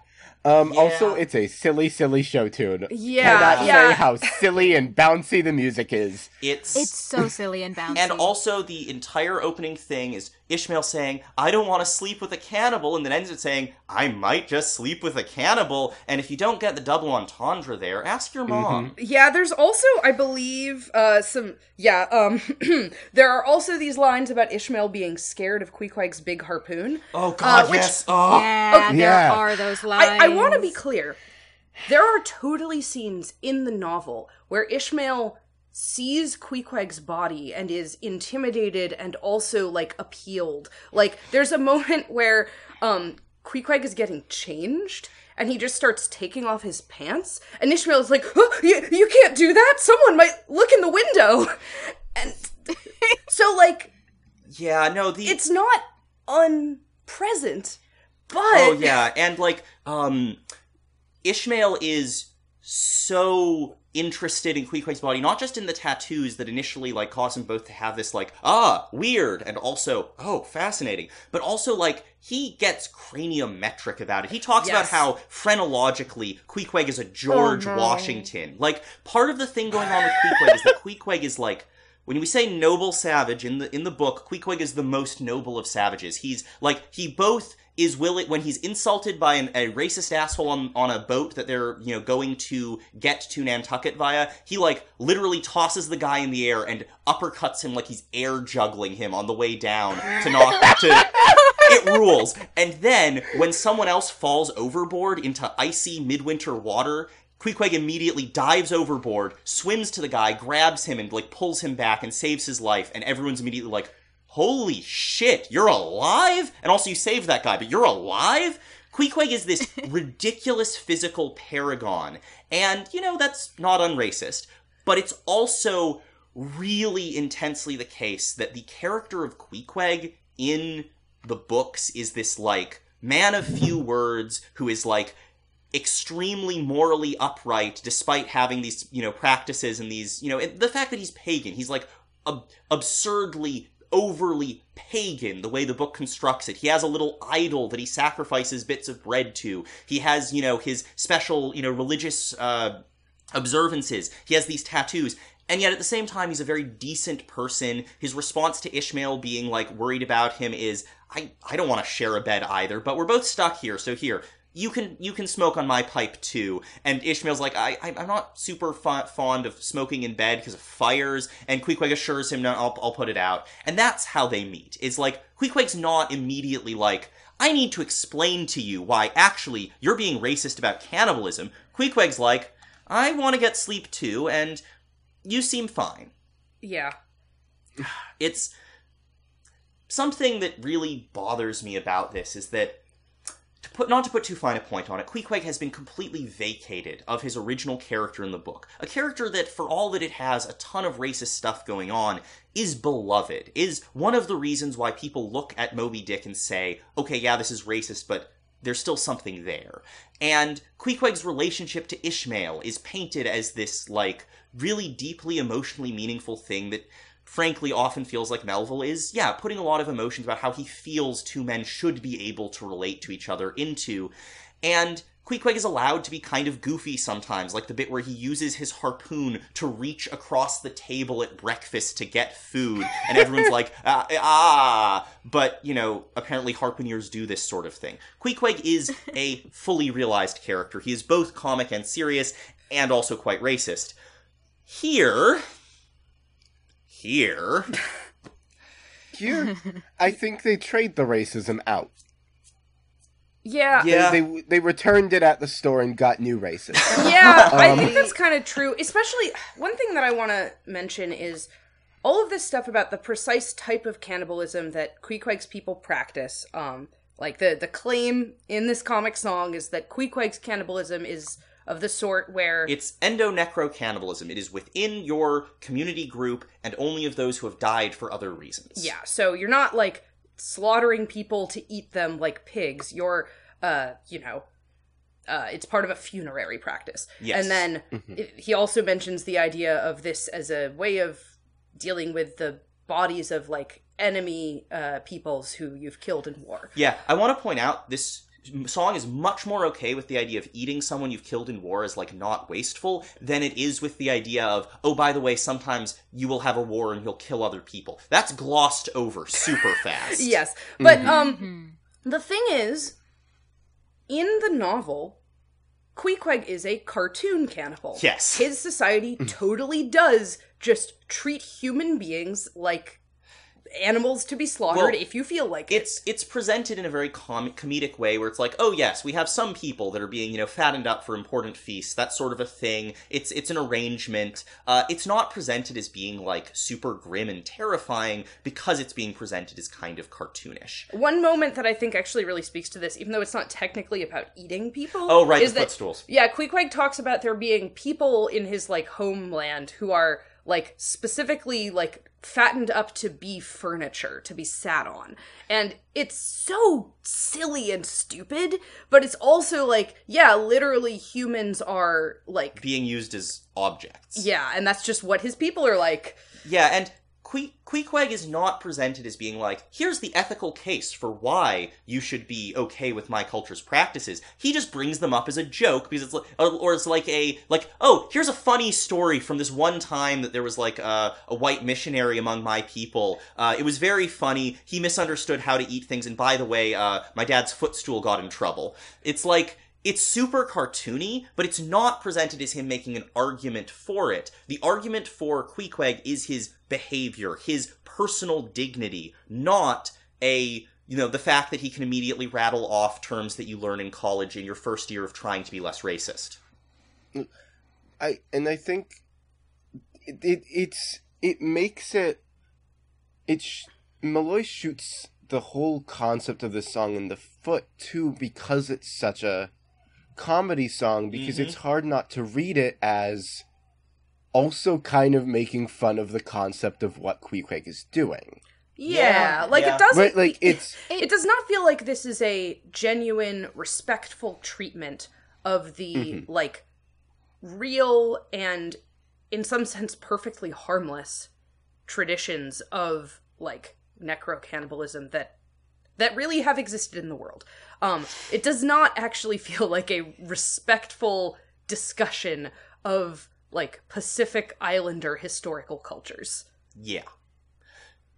Also, we should probably mention that they did not cast a Pacific Islander for Queequeg. Nope. Nope. Uh, the actor is is Thai American. Um, and and this is actually uh, I would say with all three harpooneers, there's a weird thing where they are clearly cast as like someone who is in some sense racially like the original character, but also like not quite. Um, Mhm. like uh, so so Queequeg, who is a vaguely and, and purposefully vaguely defined Pacific Islander in the novel, um, cast as a Thai American. I think obviously the concept here is that.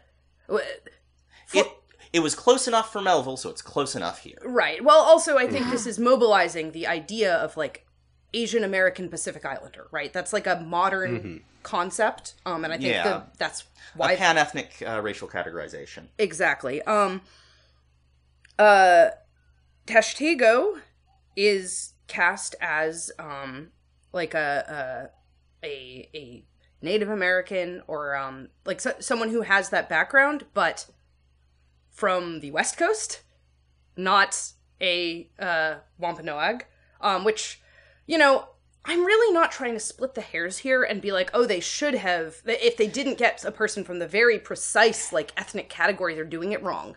Um, but like, it's it's just weird, and on some level, it's just sort of this was a problem that was always going to come up if you tried to do Moby Dick this way and comment on it this way. and there doesn't seem the, the close enough is good enough thing doesn't seem to hold for other stuff that the musical thinks so it's it's weird Yeah. Anyways uh And I think I I have one more thing, which is I Yeah. Queequeg here is, admittedly, this is going to be a bit of a s- s- tangent, but I I was born and grew up in Hawaii, which is Mhm. in a Pacific island. It's within Yeah. this Yes. area, and it's hard for me to not notice that in taking this role from an extremely racist, but very rooted in this.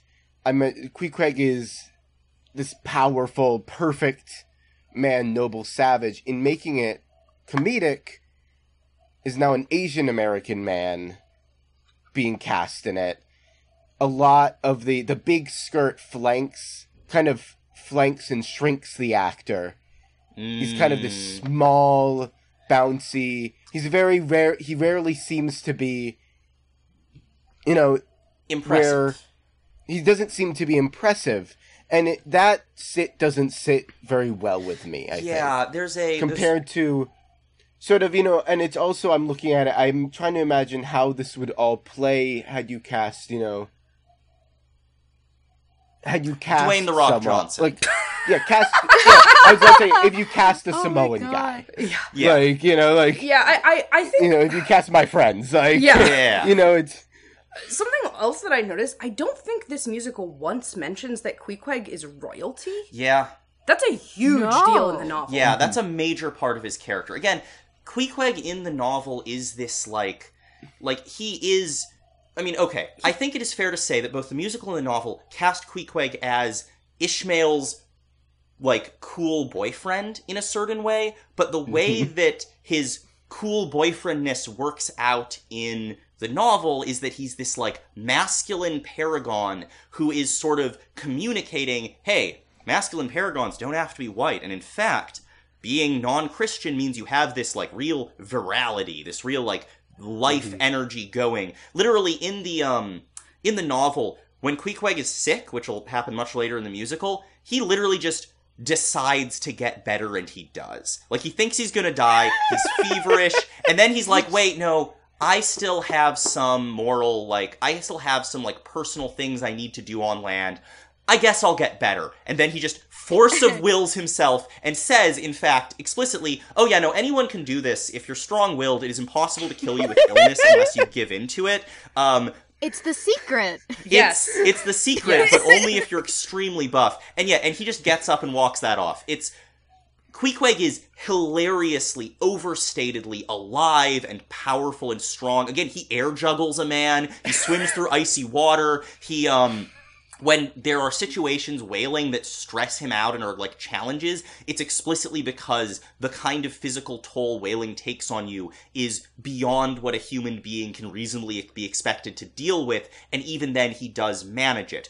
Queequeg is like Ishmael is like could absolutely be bridal carried by Queequeg for like seven city blocks. It's very mm-hmm. clear what kind of paragon Queequeg is supposed to be as part of establishing this relationship. And then the musical Queequeg is he's someone that you're straight laced, white, but actually very, very interested in men, college student leaving a small town for the first time, like meets and is racist too, and the uh, non-white person he's meeting at uh, college is like, actually, let me educate you, and completely turns him around and manages to get him into anti-racism in this like weird, idealized way that, as has been pointed out, really involves a lot of what is frankly the kind of feminization of Asian Americans that appears in a lot of like racist depictions of Asian American masculinity.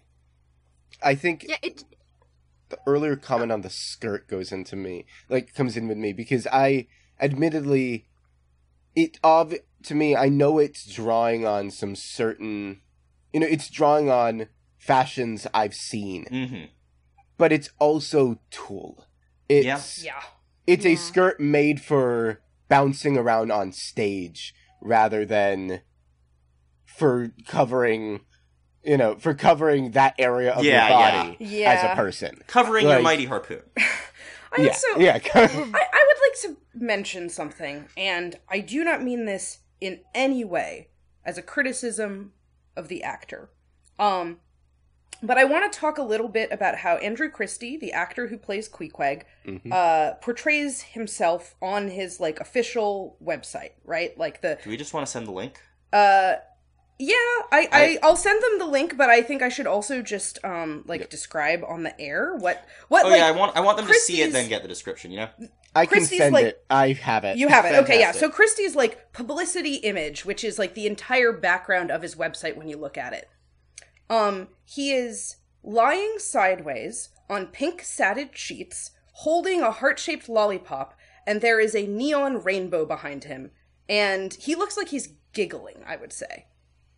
He's at least smiling and like it's very it's very light and fluffy. I would describe this image as impish. And I think that's a great thing for an actor to be if that's how he wants to be. But it is a bizarre take for Queequeg. Yeah. Yeah, no, it's it's really how do I put this? It the musical obviously wants Queequeg to be a gay icon, Yes. but the way it's mm-hmm. doing it is very um I mean, we mentioned 2014 Tumblr earlier, Yeah. and that's that's a real it is a decision to make. And like here's the thing. I can imagine a completely like a very focused camp Moby Dick that is all about like Ishmael as discovering God. his sexuality. Ben, you need to look at this image not only because Oh. of how Queequeg is posed, but look how Ishmael is looking at him. Yeah, yeah. There's oh, and there's that's that's how the tattoos are being done. Yep. Um anyways, I'm I am rapidly running out of the emotional capacity to handle uh bosom friend, so we should I would love to hear any further thoughts people have on it cuz No. Yeah, no, I'm mostly I'm just struck by the fact that sort of any sort of, you know, version of nobility that Melville was trying to give Queequeg was just entirely stripped away. Just I mean, cuz like I feel like when you look at especially like a lot of older texts and you're like this is extremely racist in a very specific way, but I can see the way they were trying to humanize these people Yeah. of color. Yeah. And it's like even that attempt is just entirely taken out Yeah. and and I, I'm just sort of struck by like so this is the thing this is your fixed Queequeg. Yeah, this is- this is the fixed version. This is- quote This is woke Queequeg. this is Yeah. This is woke. This is what happens if you completely scoop Queequeg out and then attempt to fill the void with your sort of maximally fun, like, yeah, liberal idea of what it means to be a gay man in a way that ends up really stereotypical. Yeah. Mm-hmm. I- I'm really struck by the exchange in this song where Ishmael says, Why, you're just as much a human as me. And Queequeg's response is so fucking funny, so fucking Marvel movie core. Uh, um, yeah. and it's like, I get why the show is like, wow, isn't it so stupid that Ishmael had to go through all this effort to realize that Queequeg is a human? But like, the humanism is like the fucking core of the novel. The idea of mm. like all of these people, some of whom are absurd racist caricatures, are humans, is like, you it's know, important. Yeah. It's important to the text. And mm-hmm. also, the initial appearance of Queequeg in the novel is like in a dark room, he's got these weird tattoos. Ishmael does respond racistly, but he's handling this within a scene in the novel. He's like, oh, you know, he, he actually seems quite human after all. I can, you know, I can sleep in a bed with him, and by the next morning and like a day later, they're married. Like, it's, it is genuinely it's a meet cute in a lot of ways. Um, it is this moment of human connection that, frankly, has been replaced by really, uh, by like hectoring. The way Queequeg comes across here is just like the narrator, the the playwright, is just trying to be like. Okay, you need to know these this information, and that's how you fix people. You fix people by turning your minority character into a spigot of information for the white character. They'll be sarcastic and roll their eyes, but the way the white character is fixed is purely information based. It's purely fixing their ignorance. I want to squeeze out one more thing Mhm. from Bosom Friend, which is I really just want to remind, to bring back in that Ishmael's still just some guy. yes. Yeah. He's still is like you've now seen the picture. guy. He's wearing his like He's wearing like a hoodie. his like yeah he's wearing his like hoodie and his um his like H and M jacket. Um, Yeah. and it's a blue jacket with like pockets on the front. It wasn't a jean jacket, I remember that, but it's yeah. the canvas. And so there's this weird like it's just kind of a weird it makes this a lot more feel like a sermon to the audience. Yes. Mm, Chastising the yeah. audience for being so Racist, racist about cannibalism. about Queequeg and cannibalism, and you're like, I, I don't go here. you know, like, Yeah. it's like, and it's very much making that assumption of like what the audience is. Yes. It's that sort of idea of like when mm-hmm. stuff about people of color, when art about people of color is created, who is it for? Is this for the white audience or is this for like for us? You know? Yeah. And and this is very much you know assuming this audience is entirely white the only people watching this will be mm-hmm. white people but they need to be made felt better about their own opinions about race so we're putting that in here too. Yeah. It's yeah. absolutely wild to me that like the way that this Ishmael falls in love with this Queequeg is by being lectured about his own racism and he's enamored with that. He Yeah. loves being lectured about his own racism and you know who I also bet Oh, loves being no. lectured about his own racism? oh, no. no no no no no Say it. It's Dave Malloy. Ah. like Oh. oh, jesus Frankly, I could make this much worse if I were to kind of draw out the sexual implications about what it might mean to love to be lectured about how bad you are, but like, we don't even need to go Please there. don't. I beg you, have mercy. Uh, but yeah, it's uh, also so it ends with a line. I think one of the only lines from the actual book that is in this piece is the ending where it's like, "Better sleep with a sober cannibal than a drunken Christian," and the context of this is very it's different in the book both because Queequeg is just a straight up different character but also Ishmael has been stumbling his way through frozen streets and misery and into this kind of like dingy whalers inn and has ended up in this bedroom with someone he doesn't even know both of whom are upset about it. And briefly Queequeg thought Ishmael might be trying to rob him and like threatens to hurt him. And obviously Ishmael like does like a Shaggy from Scooby Doo jump up into the arms of the inn proprietor going, help! Um, and meanwhile, Queequeg is also going, hey, hey, why is this guy here? I thought I was paying for a room. But when it's all explained, Queequeg goes, well, okay, fine. Here, you know, I I shouldn't have threatened to kill you. Here's my, you know, you want to smoke with me. And Ishmael sort of goes, I get to sleep in a bed. You know what? That's great. I get to like, um, you know, he's not a drunkard. He's not going to behave erratically. Now that it's been explained, he's totally reasonable. I don't actually think him being a cannibal, which is not being presented as a good thing. We're not being we're not being told that cultural relativism means it's all fine. Just it doesn't mm-hmm. change the fact that he can be a good person, that he's so totally separate from what I consider to be basic civilization and moral impetus and so on. And very briefly, because I didn't actually say this, I have a problem with the concept of cultural relativism, not because I'm not a weak cultural relativist, in the sense that I don't think that any culture has a un- uniform claim on eth- ethics, but I don't think anyone genuinely believes, yeah, if that culture over there, let's say uh, white Southerners who believe that the Confederacy should have won and have been brought up in that, if they think it's okay to murder people to bring that back, I can try and stop them, but I can't disagree with their cultural dedication. People only say cultural relativism when they mean, actually, according to my more enlightened liberal ethics, this is still a good thing. Like, this is not actually inherently harmful. But it gets used to sort of be like, you find this idea squicky, you just still have this sort of moral dedication. Queequeg declares himself a cultural relativist, and I just don't think that's Queequeg. Nah. yeah, I would say that um, in the novel, Ishmael is way closer to being a cultural Oh, relativist yes, than Queequeg. 100%. There's literally a scene where um, Queequeg, uh, the chapter's called The Ramadan, which is a racist There's thing whole Melville thing going it. But. Queequeg is doing some religious observances, and, And so he's fasting. yeah, he's fasting and he's like meditating in like a single position all day long. And Ishmael is like, I don't really know what to do about this. Uh, is he gonna stop? Is he okay? And yeah, Ishmael's really worried and comes up with all these like, you know, Ishmael's got his weird theological dedications. He's a universalist. He thinks everyone's going to heaven. He's a um he thinks that hell was an invention of a bad stomach and dyspepsia. So you, you can't meditate for religion by getting hungry because it'll make you think up things like hell.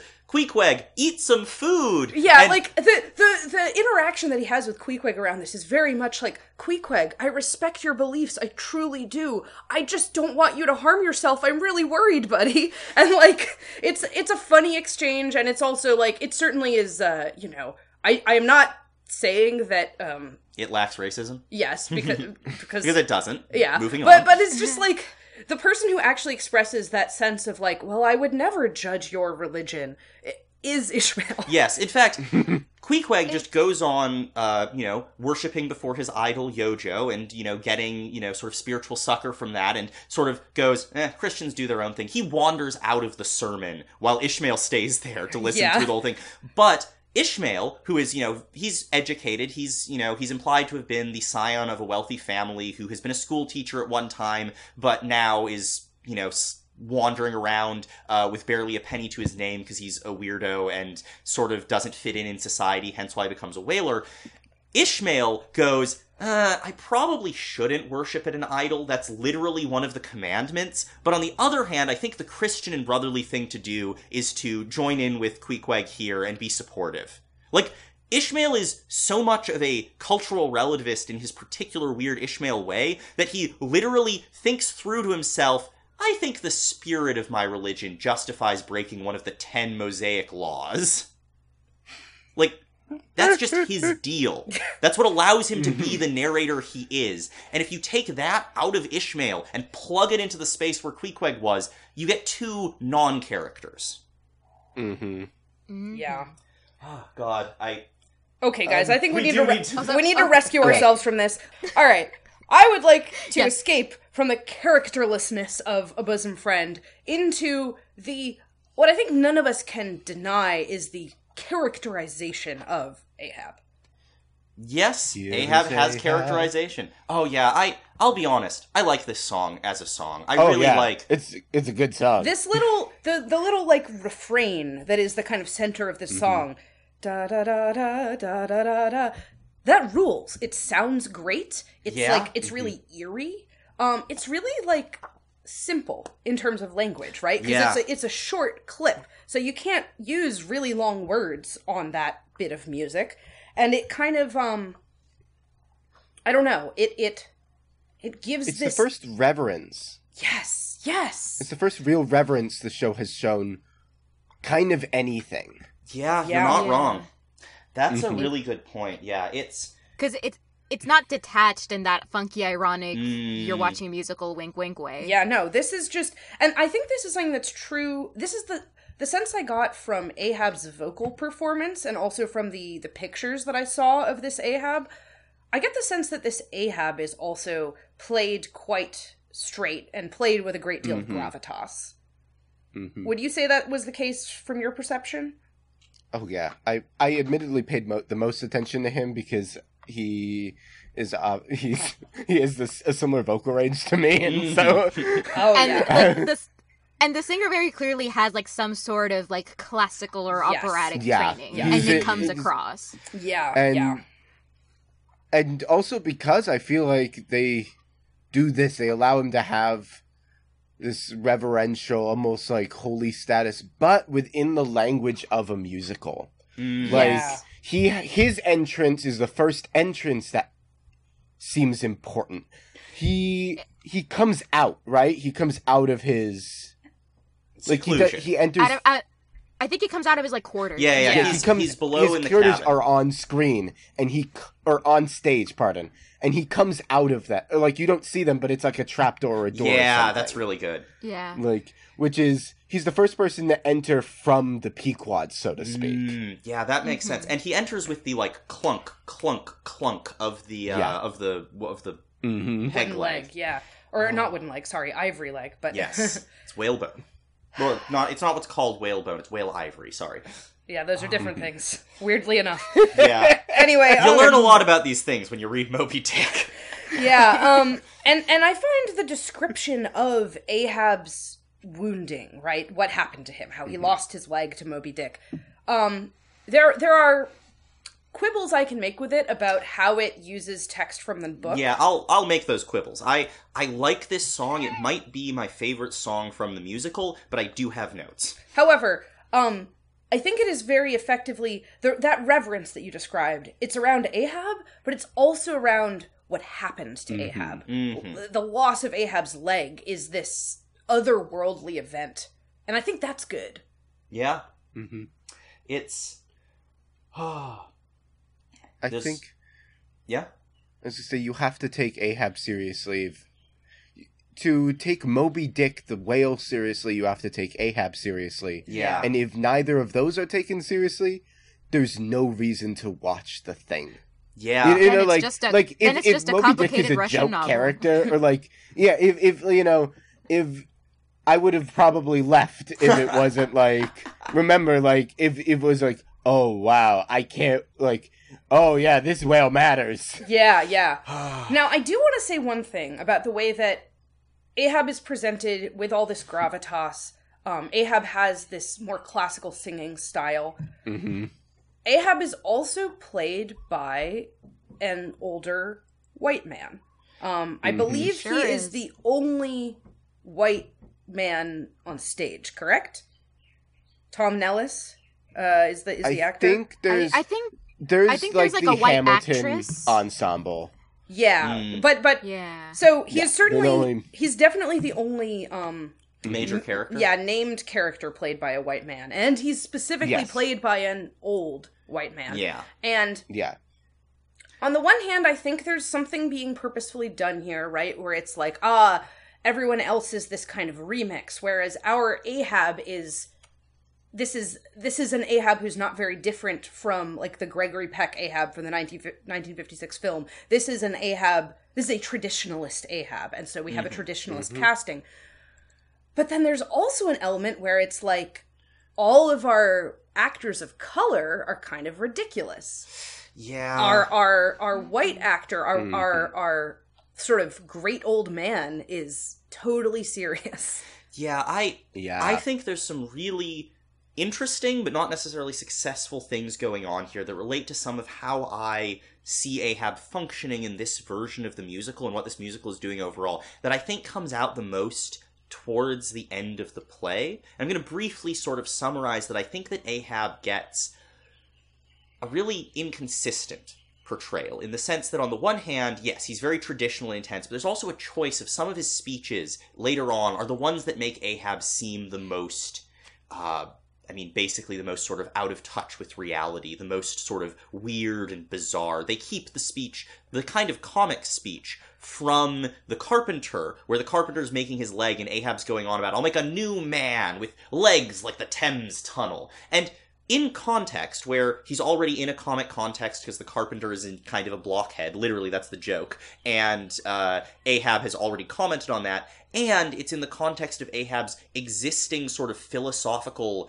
issues with the human condition it works of it works in a very clear way where it is a more comic moment for ahab but it also comes from somewhere you can see the logic behind his position whereas i feel like I don't get enough in the musical of Ahab to really say what's driving him beyond just the word revenge. Hmm. I'll, I'll want to keep talking about that as we go on because there is Yeah. quite a bit more Ahab in this show. There is, there is. um, Um, but yeah, and this particular the introduction of Ahab is yeah, it's it's reverential, it's intense, it's musically good. yeah.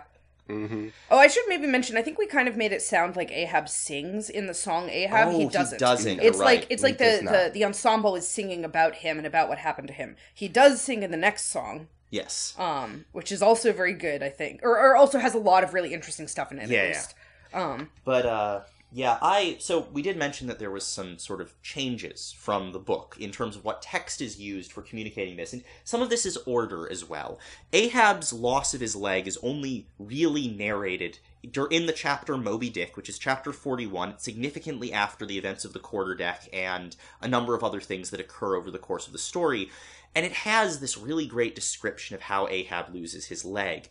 That's not the section they're quoting from here, with the white weasel and the and Moby Dick coming up from below. That's from the chase, from the very end of the novel, from uh, Ahab Oh. struggling directly with Moby Dick. Yeah, the events of Okay. Ahab losing his leg are he's surrounded by broken boats in the water. He's standing yeah, on two legs. He has a knife in his hand, and he sees Moby Dick chewing on one of the boats, and he charges the whale to try and, you know, slay it for having destroyed his boats and his men.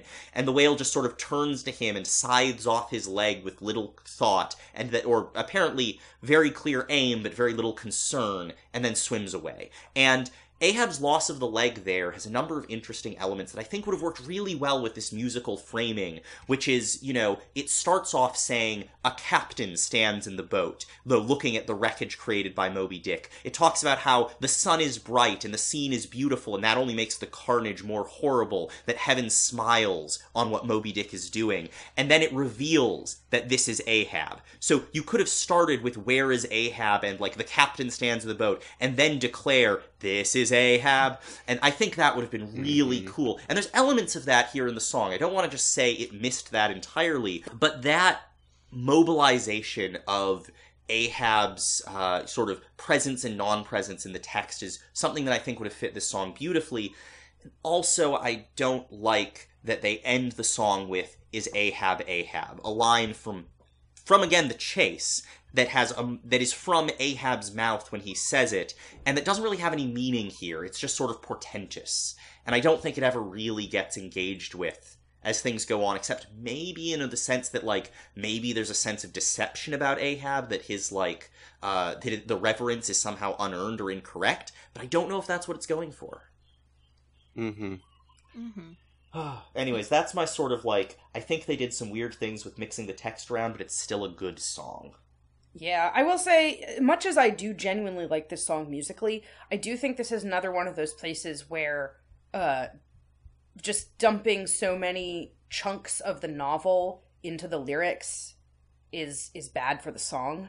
Mm. Um, Mm-hmm. I I think that uh, it, I think that if Malloy was going to change the text of what what actually happens to Ahab yes, when he the is attacked, events of his loss of his life. then I, I don't understand why he wouldn't simply write his own language here and make it more rhythmic. And also, the weasel metaphor is a cool little thing, but I frankly think that it's not as uh, intense and emotional as it might have been in uh, the era of Moby Dick, primarily because I think it takes people a little longer to think, wait, how large is a weasel? like, I, I genuinely think that makes for the metaphor Mhm. slightly more strained. And while in the chase, where a lot of other things are happening, it doesn't matter as much, here that's the first visual imagery of Moby Dick. Speaking of which, is there any visual sign of Moby Dick in this scene as they just like what what is Ahab doing during this song on the stage? I think for a while they're not actually. Ahab is not on at the beginning of this, Mm-hmm. Yeah. and Ahab like comes out. Yeah. Mhm. There's no, there's no like. This is a comment I have for a lot of it. It takes a lot from Hamilton, but what it does not take is the constant dancing. Yeah. There's very little dancing. And so there's not much happening on stage. Mm, during so this is It's like- kind of a ensemble standing in a line doing a doing a like choral thing. Mm. So no one's And yeah, and that's sorry. Go on. Oh, sorry. Oh no, and like that's why I mean I I sort of struggle to remember exactly what was on stage because a lot of the time Mm. not a lot was going on Yeah, on that- Yeah. stage. That's disappointing because like here Yeah. I feel like you could do a lot to sort of focus in on Ahab physically. You could do a lot to like maybe have someone acting out the events of this song, which is describing. You, you mentioned this with the great comment that there's a lot of like, um, you know, and then he said this, and then he walked over to the other side of the room, being sung by the uh, the Yeah. by the actors. Uh, whereas here again, there's this description of Ahab stands on two legs and everything, and that seems like something where you could have someone acting out these events in a way that sort of highlights that Ahab can't do it anymore. Like, Ahab standing on two Yeah. legs as an image in the book is a huge deal because Ahab is defined by the fact that he can't, that he is like physically disabled by the loss of his leg. He's um he's unable to no one thinks he can go out in a whale boat. That's we'll we'll get to why that matters with Stubb kills a whale, but like it's expected he's just going to stay on the ship and direct from there. He can't climb down the side of a ship on a normal ladder. They have to lower him in a sling. Ahab is constantly reminded that he is no longer capable of acting as a sailor the way he has for 40 years by the physical existence of that peg. And that just doesn't seem to appear at all in the staging or the music. Yeah, it Mm, Yeah. it it's part of the thing is yeah the, you hit it on the head there where people don't move around enough for not being for any sort of mobility issues Yeah. to matter yeah. like, Mm. even the like you know even the uh when we get to the whale boats like the whale boats i'm personally mad about because they said don't get in them if you get seasick and i wouldn't have gotten seasick in those i get seasick so easily and i know i would not have been seasick in those they lied i would Oh have totally God. gotten in them had they been like Oh. yeah they're gonna be on wheel they're like wagons they're gonna be Oh, on wheels and like Wow. putter around the stage Oh, that's so um, disappointing. but we can get to that later Yeah, Yeah, and yeah. what I'm focusing here is at no point do you ever get the God, the actor does a very good job, but he i- i- plays it fairly classically. He obviously favors one leg. He Mhm. is doesn't move much, except not many people move much. Yeah, yeah, Yeah. So if they're all It's- standing it's- around singing, the fact that Ahab is always standing and singing is completely invisible. Yeah, that's like the, the blocking and directing itself doesn't draw attention to the fact that he can't do what most of his crew can do. Mm. yeah. Yeah, that's oh, that's such a that's such a waste. Like even even versions of Moby Dick that are not great adaptations that like change Ahab completely and so on. They often because it's such an easy visual thing, they often draw attention to him having trouble with his leg, you know, not allowing him to do things. There's a very uh, very common thing is the idea that, and this is in the novel, that Ahab has drilled a number of holes in the deck of the Pequod so that he can stand in one place on the Pequod. He literally like merges with the ship by sinking his peg into the hole. In the 1926 uh, adaptation, The Sea Beast, which is a romance in which uh, Ahab is just the hero. Uh, he actually wins a fight with his evil twin bro- or step brother. Again, just go with it. It's the twenties. Um, by sinking his peg leg into a hole so he cannot be thrown over the side of the boat and has a better grip. And the narrative, like the his the dialogue, which it's a silent movie, so it's like a big dialogue panel, and like the visual focus, all like tell you really loudly, ah, Ahab has been disabled by this, but the cruelty of his brother that got his leg bitten off is now being repaid by the fact that Ahab can set himself and throw him over. And that's such an easy, cheap thing you can do. Mm-hmm. I mean, obviously, you do it differently in this musical, but like having like holes in the deck that Ahab can sink himself into and having motion around him while he remains utterly inert.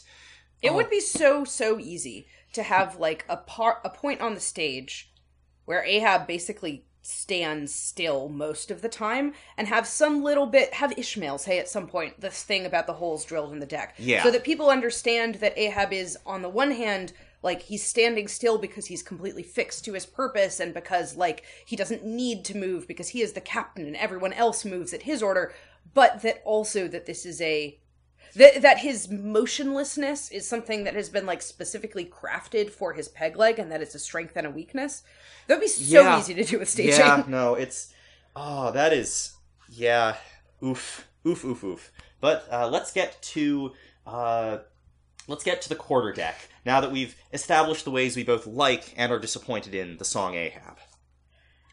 Yeah, so uh, the quarter deck. This is um this is basically the scene that is in the chapter of the quarter deck in the novel. and is in every adaptation because it's cool. Yeah, where Ahab is basically like, "All right, men, uh, my purpose is to hunt Moby Dick. Uh, if you sight him, you'll get this Spanish gold doubloon." Um, and everyone gets super fired up about this plan and is like, "Ah, you're hunting Moby Dick? You mean that legendary white whale?"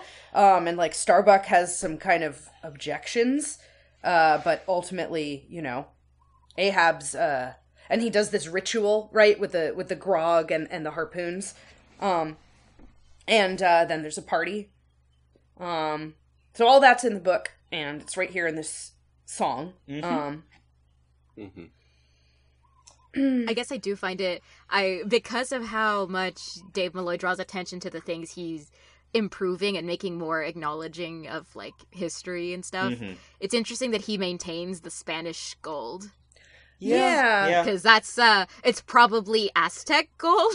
that's Yeah. true. My culture is gold. Yeah. yeah, no, that's very true. Um, Yeah. Spanish gold is a product of a specific colonial uh, extraction that is not in any way referenced here. Yeah. yeah, no, that's uh, Yeah, and, and I just like Oh, sorry. No, you're right. Like this is the the Spanish gold doubloon in the novel is playing basically the exact same role that the idea of a gold doubloon does in like a pirate story, right? Um, Right. and it does the exact same thing in the in the show. Yeah, and it's like, and I mean, I, I wouldn't have been happy if he acknowledged it, but I'm just, I'm surprised that like he's trying to draw so much attention to it, and this is just like, you know, nothing. Here. Yeah.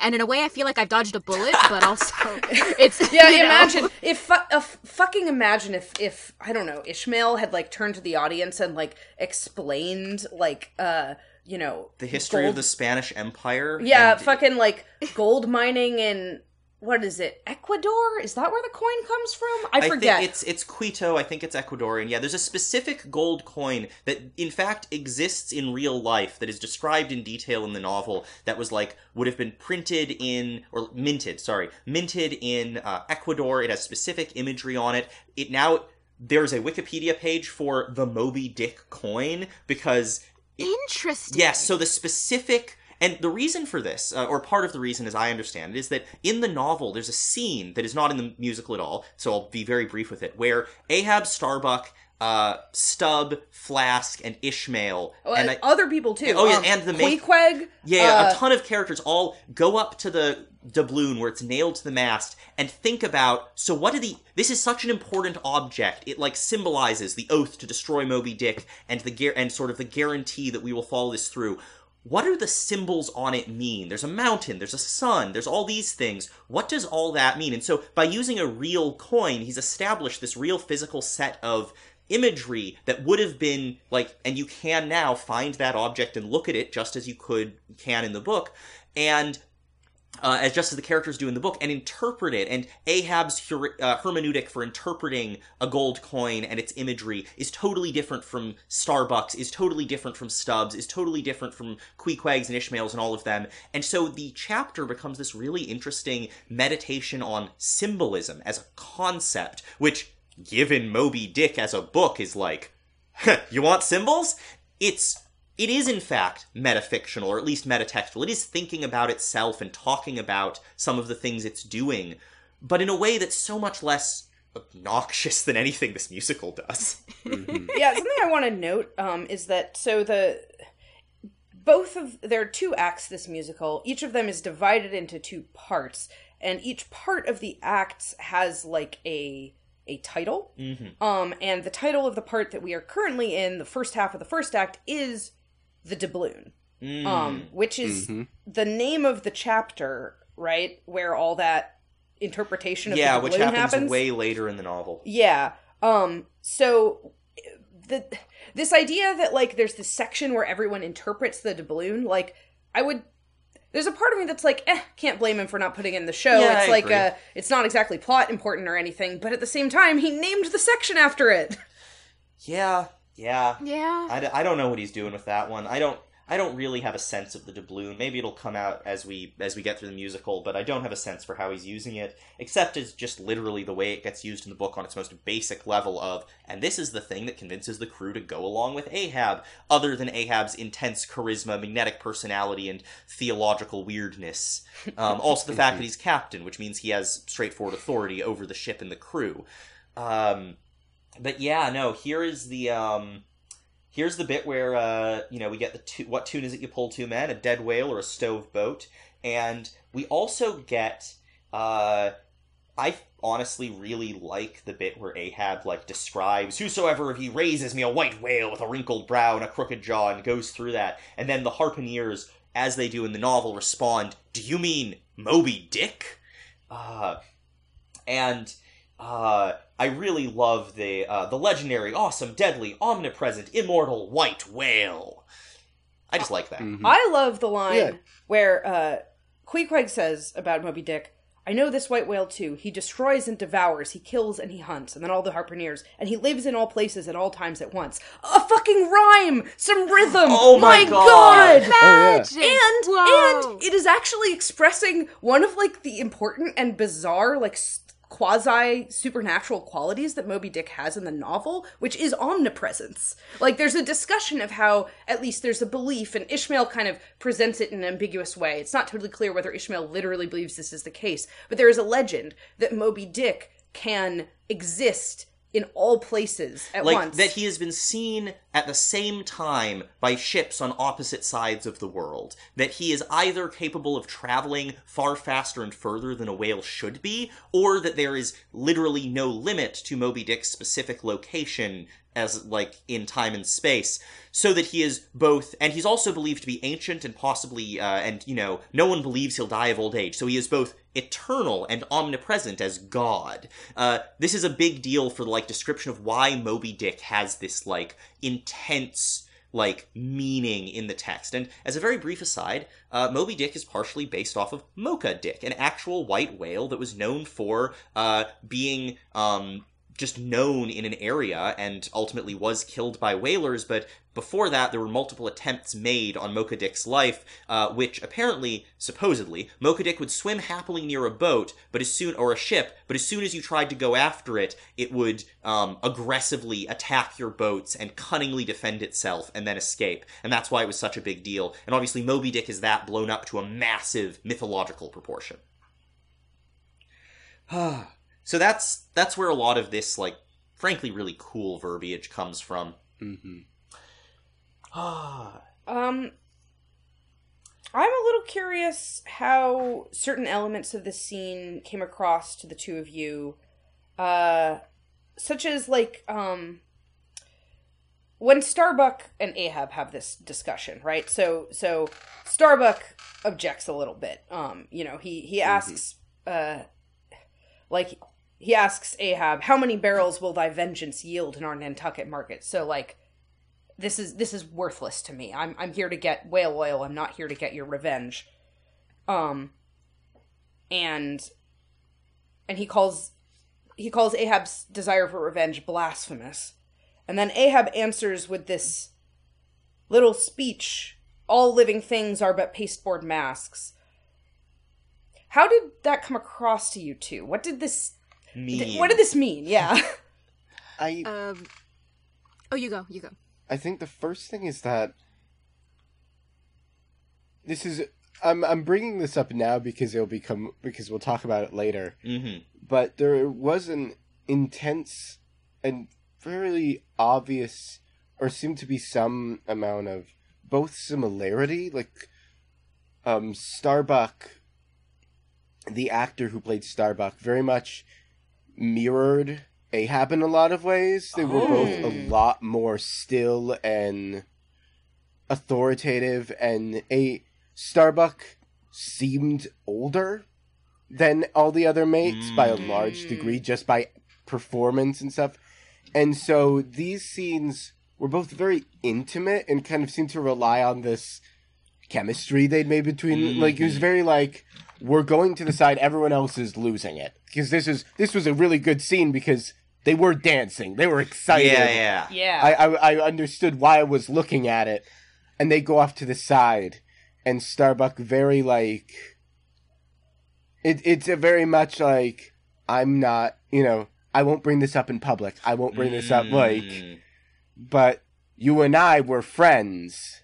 yeah. Even if they you know don't say there's nothing indicating that they're friends, but they're very much set apart together from the rest of the crew. Yeah. No, As much as Ahab is set apart just because Ahab. Yeah, no, that's that's really cool. Actually, I really like that they they kept this. Although you know we'll talk about the the Torque song stuff later. Um, Yeah. because Starbuck and Ahab do have a close relationship in the novel. They've sailed before together. Um, they have they've known each other. They've both grown. You know, they're both Nantucket whalers of great renown. They're both Nantucket Quakers. Yeah, they're both Nantucket Quakers. They're li- they're literally co-religionists, and uh, Starbuck consistently tries to make these appeals to Ahab's like common sense, uh, his like moral and religious convictions, his uh, fiduciary responsibilities towards the crew and the mission and the owners of the boat. All these things that he's like, no, Ahab, you and I, we both sailed this. We both, you know, hunt whales. This isn't how things are done. Come on, come away with me. And we do get returns to that in the musical, and it's definitely present. It's really,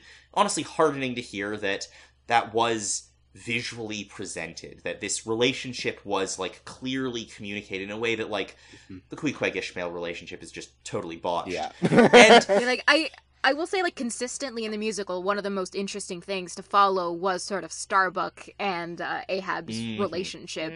That was like Mhm. that's that's the part that stood out to me from this song because I just remember sitting there just waiting and praying for this song to be over soon. Oh. And like the only the only moment that grabbed my attention was sort of this little aside Mhm. that they had because aside from that, it was just it was just it was it was a lot It was long. It was And- very and it was- long. it's so long and it was like i that's so yeah just i guess this is just like a testament to how good the starbuck ahab stuff is that that was what got my attention Yeah, absolutely. Yeah, it does seem as though a lot of this song is really repeating, you know, it's bangers from the book. It's things like lines and bits of the novel that are just you read them and they're absolutely fantastic. Y- There's you know, something I will say, something I think this song makes very clear, but that I think also has been evident throughout this whole thing.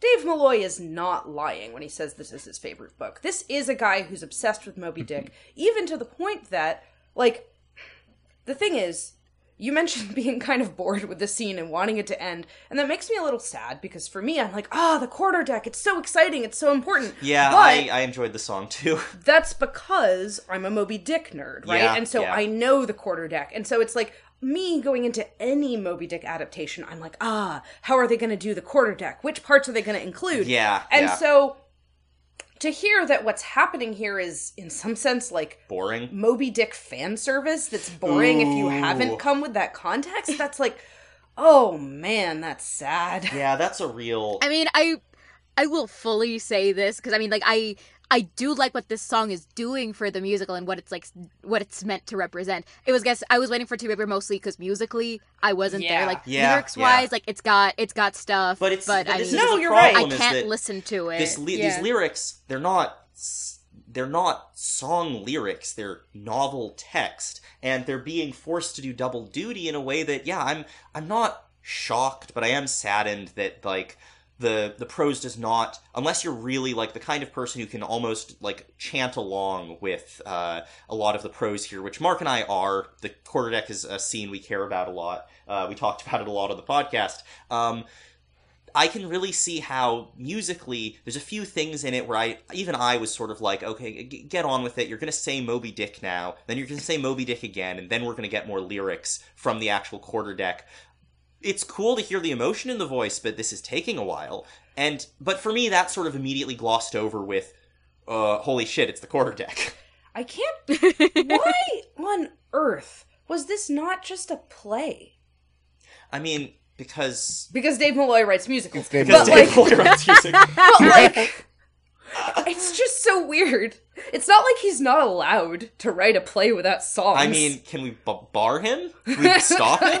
Uh, but I'm not necessarily saying it would have been good if it been was better. a play. It's, it's just like it's so strange that it's so unmusical. Yeah, I Yeah, I there's also there's all these little changes to the text that I think also you know, a lot of there's this this speech Ahab gives, the the little lower layer that he gives to Starbuck to try and be like, well, that's not in here. The little lower layer. the line isn't, but the phrase "all living things but pasteboard masks." yes, yes. That's I just mean from our, that speech. Our, our, our guests don't know what you're talking about fair when you say fair, little lower yes. layer. There's there's a speech that Ahab does sort of take Starbuck aside, and he's like, "Look, you know, the crew are with me, but you need a little bit more of a subtle description. Listen, I'm going to kill God." Like he doesn't necessarily say it like an anime character, but he does say, "Look, all living things are but." Pasteboard masks. There's a real thing behind that that is the cause of all my misery and all human misery. And I want to if i'm going to strike i'm going to strike through the mask the prisoner cannot touch the like cannot reach outside the prison except where the wall is closest to them to me moby dick is that wall he's saying i think moby dick represents either symbolically or literally like god or the world or some weird combination of ideas and i am going to kill moby dick because that whale represents everything. That whale is everything. And I hate the whale specifically, so even if it's not, even if it is just on its own an evil whale, I'm going to fucking kill it. Like, this is hmm.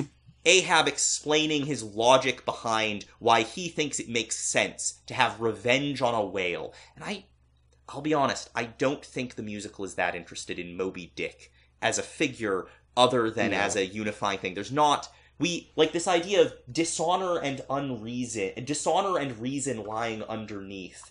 I, I don't understand what he means by dishonor lying underneath the mask. Like the idea that your shame is is behind the mask, your your shame in your mind. It's unclear, and it being music lyrics makes it even less clear. And so it's it's Uh, it's Moby Dick flavored.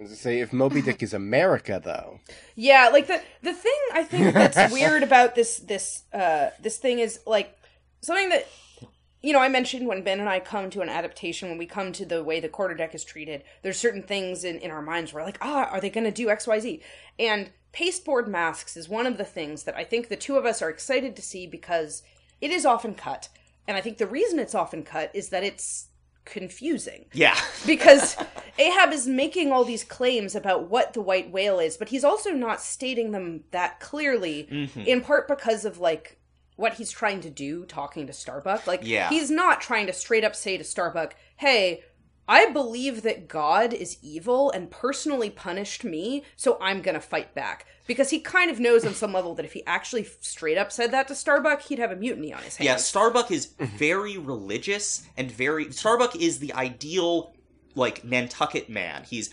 religious, he is obedient to his captain, he's loyal to his ca- to his investors, he wants to see them make money. He doesn't want people to die in glory on a whaleboat because whales are just dumb brutes. He want he doesn't hate them, he doesn't really care about them except because they are part of the Protestant work ethic. And Okay, so the pasteboard mask speech, it's doing this complicated, layered, thematic thing. It's hard to make it work, I think, unless you are really going all in on the is the white whale maybe God or maybe the devil stuff. Yeah, or like, is Ahab correct? How is what is Ahab's like mind here? What does he think he's doing? And this adaptation is putting in all the pasteboard mask stuff, but it's not Communicating? yeah, it's not giving you context. And in particular, I think the dishonor and reason lying underneath line is a weird thing here because the thing it's quoting from the book is uh, Ahab describes. He's talking about the idea that all visible things are pasteboard masks, and he says that behind everything, uh, behind everything, some unknown but still reasonable thing Still reasoning. still reasoning thing puts forth the moldings of its features from behind the unreasoning mask. So what he's saying is nature, like this whale, is an unreasoning mask. It doesn't have a mind, but behind it is some kind of reasoning thing. Yes, it appears hmm. that Moby Dick does not have like sapience, is not thinking, and therefore the idea of revenge on it is ridiculous because it's just a whale.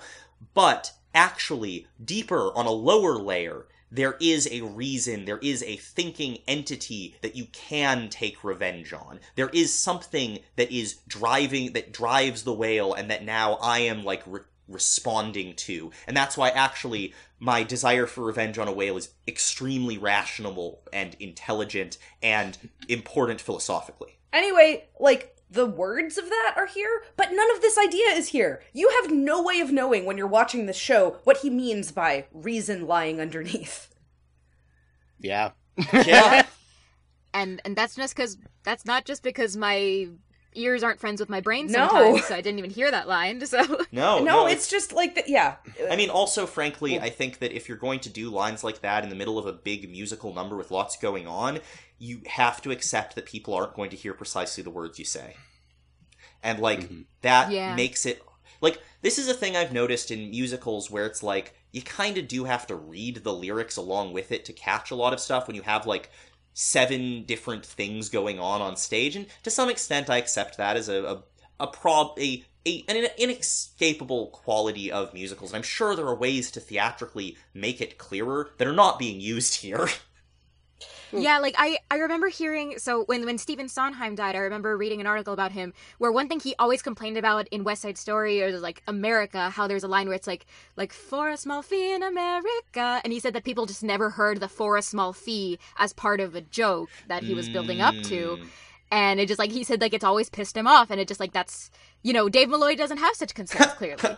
No, because he's not writing the words really. He's adapting them from Moby Dick, and so if you don't hear all of them, you can just go read the novel, and it'll shore up his musical. Yeah. yes. And uh, we haven't even mentioned the like dance party that this ends with. Um, I don't really know if I have anything to say about it, honestly. Uh, I That's the part that I was waiting to be over the most. Yeah, they, they they say white a lot. Oh, yeah, they want you to know that the whale lot is white. while they dance. Um, how many times white, white, white, white, white, Oh, white, white, white, white, white, white, white, white, white, white, white, white, white, whale?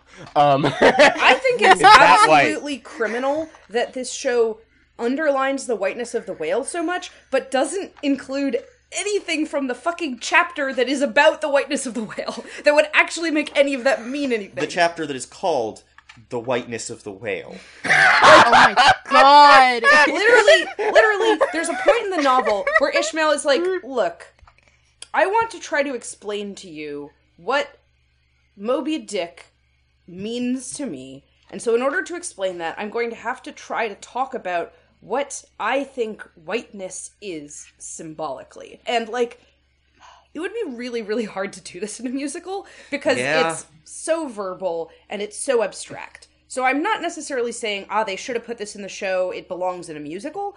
But what I am saying is that if you aren't going to put that, like, complicated and, like, deeply ambiguous meditation on the meaning of whiteness as imagery, you can't also do this. I mean, okay, yeah. I will take the position that if you hard veered and we're just like, no, look, the whale is whiteness. Moby Dick represents the whiteness, and that is why it sinks America. Because I think that's kind like of whiteness, racial whiteness. Yes, exactly. That white supremacy is Moby Dick. The boat goes down because white supremacy destroyed it, but you can't do the way they do whales in the musical and do that. You can't make the whale a metaphor for white supremacy and also talk about environmentalism because that makes it sound like you're saying that environmentally we can't kill white supremacy because it's bad. Yeah. It's it's such a mixed metaphor, and you could do something with the confusion of metaphors and the ambiguity of whiteness, and like what what does this really mean? But this musical doesn't do that. It, that that would be a real reckoning. Um, and and so the the whiteness of the whale as a chapter is also really important because one of the qualities of Ishmael as a narrator of the book is that he is bad at communicating in some very fundamental ways. He is weird and overeducated and is trying really hard to make you understand no, listen, the whale was horrible, both because it was huge and killed people, but also because it was white. Um, I can't explain why.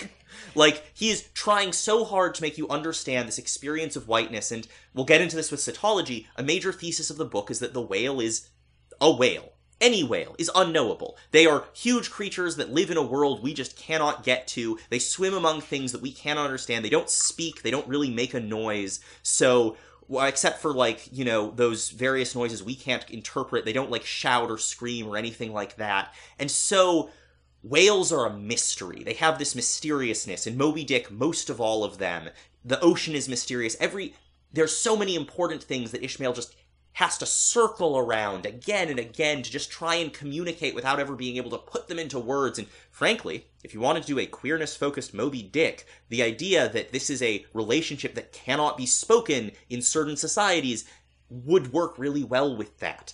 But none of that is coming through here. Everything is speakable in this version of Moby Dick. Mm-hmm. Too much is speakable. We wish that maybe they had spoken a little less. Yeah, Yeah. It, it was it was it was being it was speaking for a long time. My the chairs were not as comfortable as they needed to be for that. Oh man, yeah. Oh yeah. Um, But yeah, I think we've I think we've exhausted the quarter deck. yeah, yeah. Let's um, let's move on. So the next thing in the show is the whale song interlude one, um, which inconveniently is like I think maybe the only significant thing that's not in the Genius lyrics. Whatever. Um, Do we do we want to talk about Whale Song One and whales and environmentalism and the Great Plastic Patch here, or do we want to wait until we get to the Tashtego and Daggoo whale song interlude number two, which is Well, more of the same? I think we should just at least explain what this is. Oh, yeah, I think maybe talking about fair. it in more detail with the next one is not a bad idea, but hmm the whale song interlude is literally it's like an interlude with Tashtego and Daggoo, and they're just kind of hanging out and like chilling, I guess. Yeah. Um, and they're they're they're like having this little. They're having like a very um, like like they're having a lot of camaraderie, Yeah. right? They're Like sitting in the crow's nest. yeah, Ooh, yeah, nice. yeah, and I um, didn't put that together. and it's like, you know, Tashtego is like, ah, Daggoo, you shouldn't drink so much. And he's like, ah, yeah, I know, but whatever, it's a party. Like, th- that kind of, you know, they, they know each other well enough that they have that type of exchange. And while they're having this conversation that's kind of about, like, ah, what just happened? How do we feel about what's going on with Ahab? Um, there's a humpback whale song.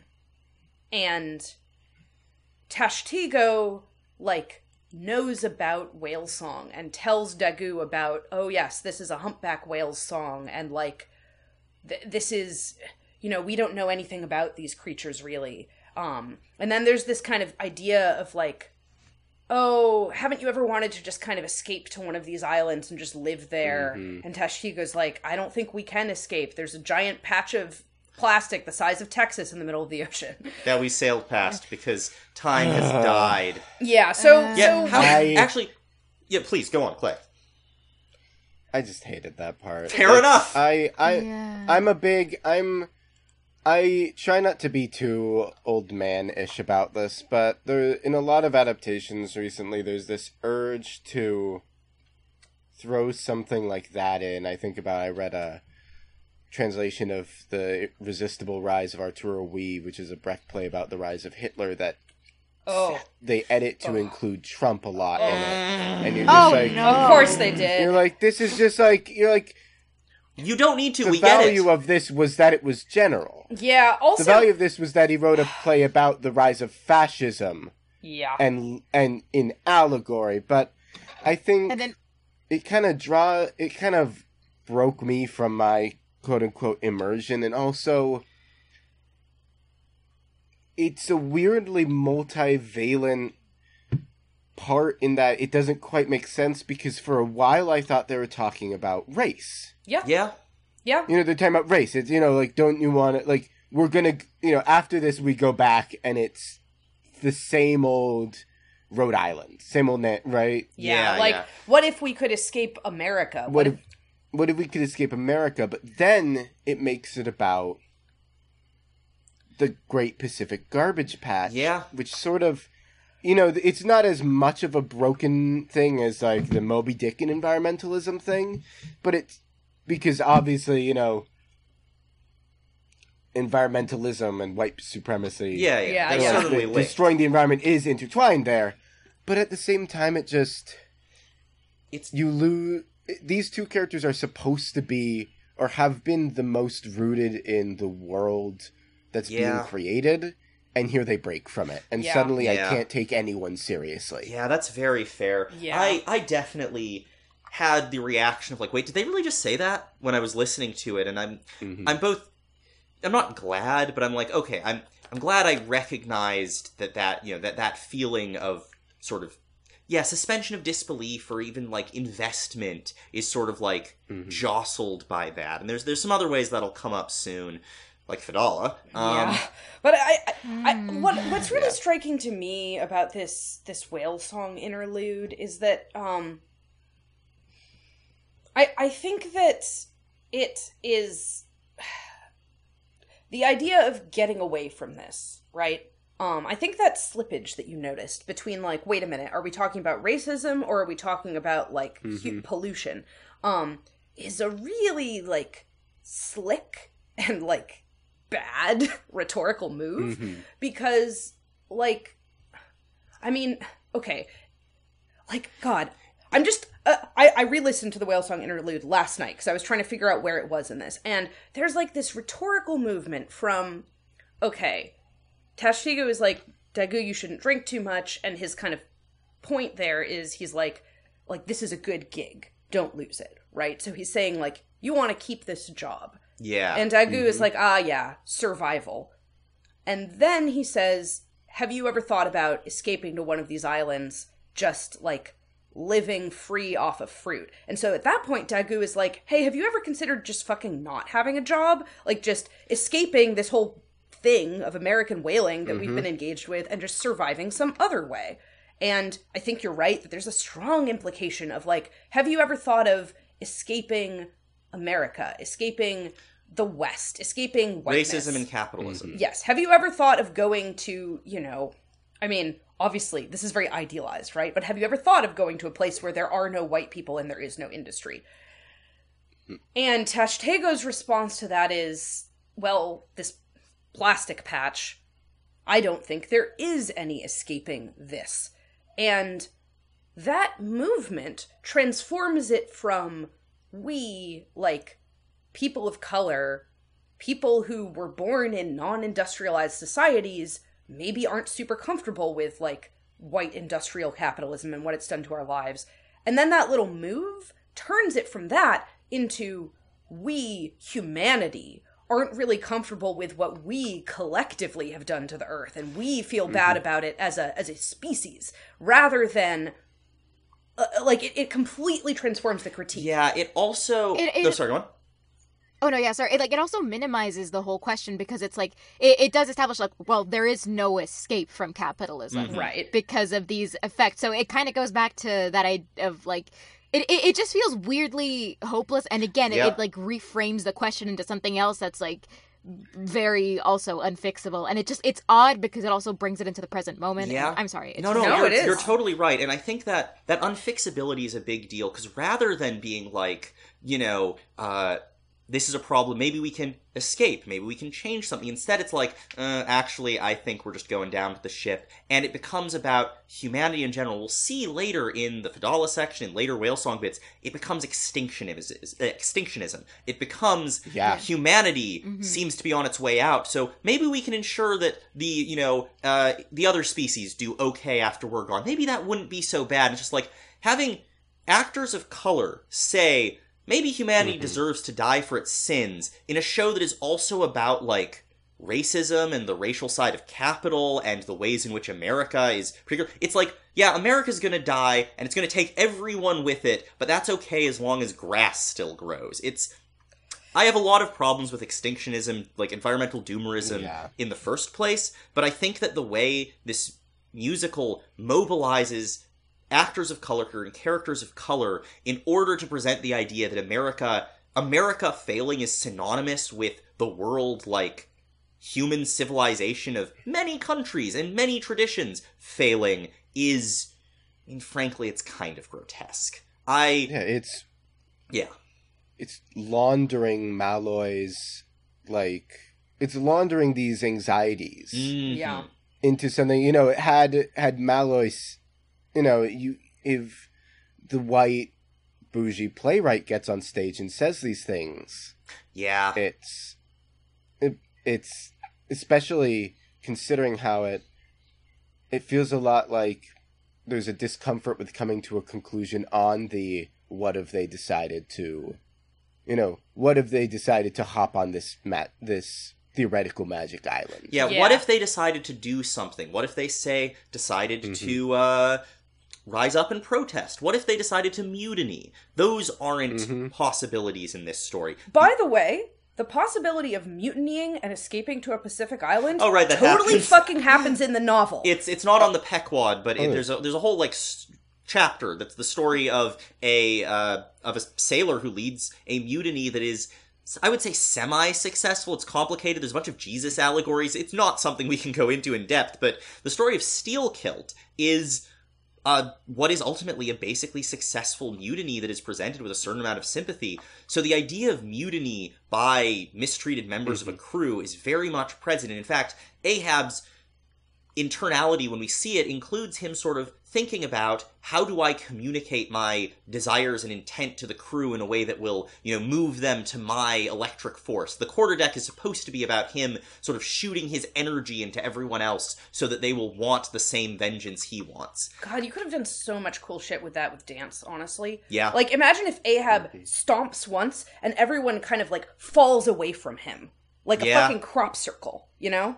Oh, that would be cool. or consider Ahab's like, you know, stomping on his peg as he's doing things, and everyone else starts taking up the same sort of uh, sidedness. Oh, like they move in the same way he does? exactly. His Yeah. sparks, his That's what I was his match lights their fires, etc. Oh God. Anyways, Yeah, but Um, yeah, no, I there's more in the later whale song interlude, so I don't feel the need to completely hash it out here. But yeah, this is this is such a like the, this the moves here are, are, are really bad. yeah, and it definitely. How do I put this? It reduced my expectations for the musical going forward, and it didn't reduce them enough. Um, yeah. I I'm curious about if there's anything to be said about the albatross because it kind of I don't Uh, think so, no, to be honest. me. The Albatross is the song that follows this, and uh, basically what happens in it is that there's a storm, and uh, the Pequod encounters another ship, but they cannot communicate yeah. because of the storm, pretty much. it's a very minor scene in the novel, and it just doesn't do anything here except for maybe establish the image of little fish swimming away from Ahab, which is this like in in the novel that image is ahab being sort of like sadly like ah you travel with me but now you go to someone else. Can nobody understand my you know my purpose? And it's eh, it's it's one of the pathos moments for ahab. But it's not a very important one. It also doesn't have pip in it as, at all as far as i can remember. So the fact that they have pip be like bye bye little fishies is purely to set up that they're going to have pip talk about little fishies later.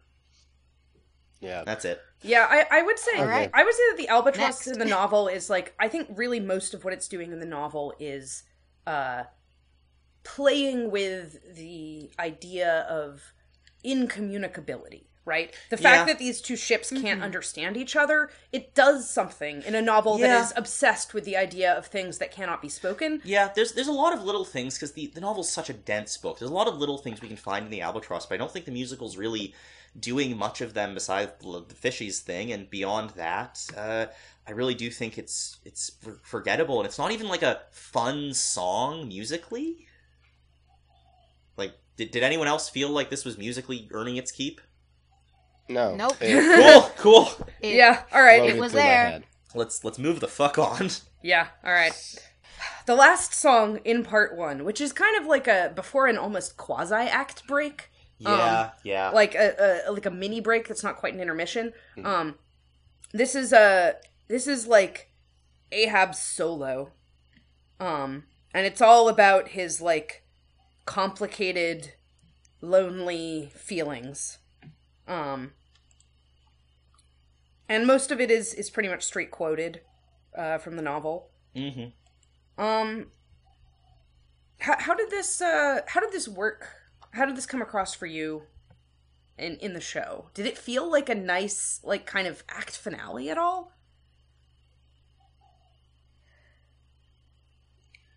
Uh, Um, Clay, I don't know how much you remember from this. I'm like struggling to remember this because I, I is remember it, it it flowed a lot, like pretty much straight from the Albatross, and so it Mhm. felt like just one song. Yeah. yeah, yeah. it's not a very. It wasn't. I think re-listening to it, I'm. It's not a very memorable song. Mhm. Yeah. Um, Ahab, Ahab, I'll say the actor playing him is best when he's doing more of the fire and Mm. brimstone of Ahab. yeah, the bombastic. He's not very. He's not bad, but it's just, you know, I don't think he was cast for his like quiet contemplative quiet contemplative work and it's not bad but it also it's also one of the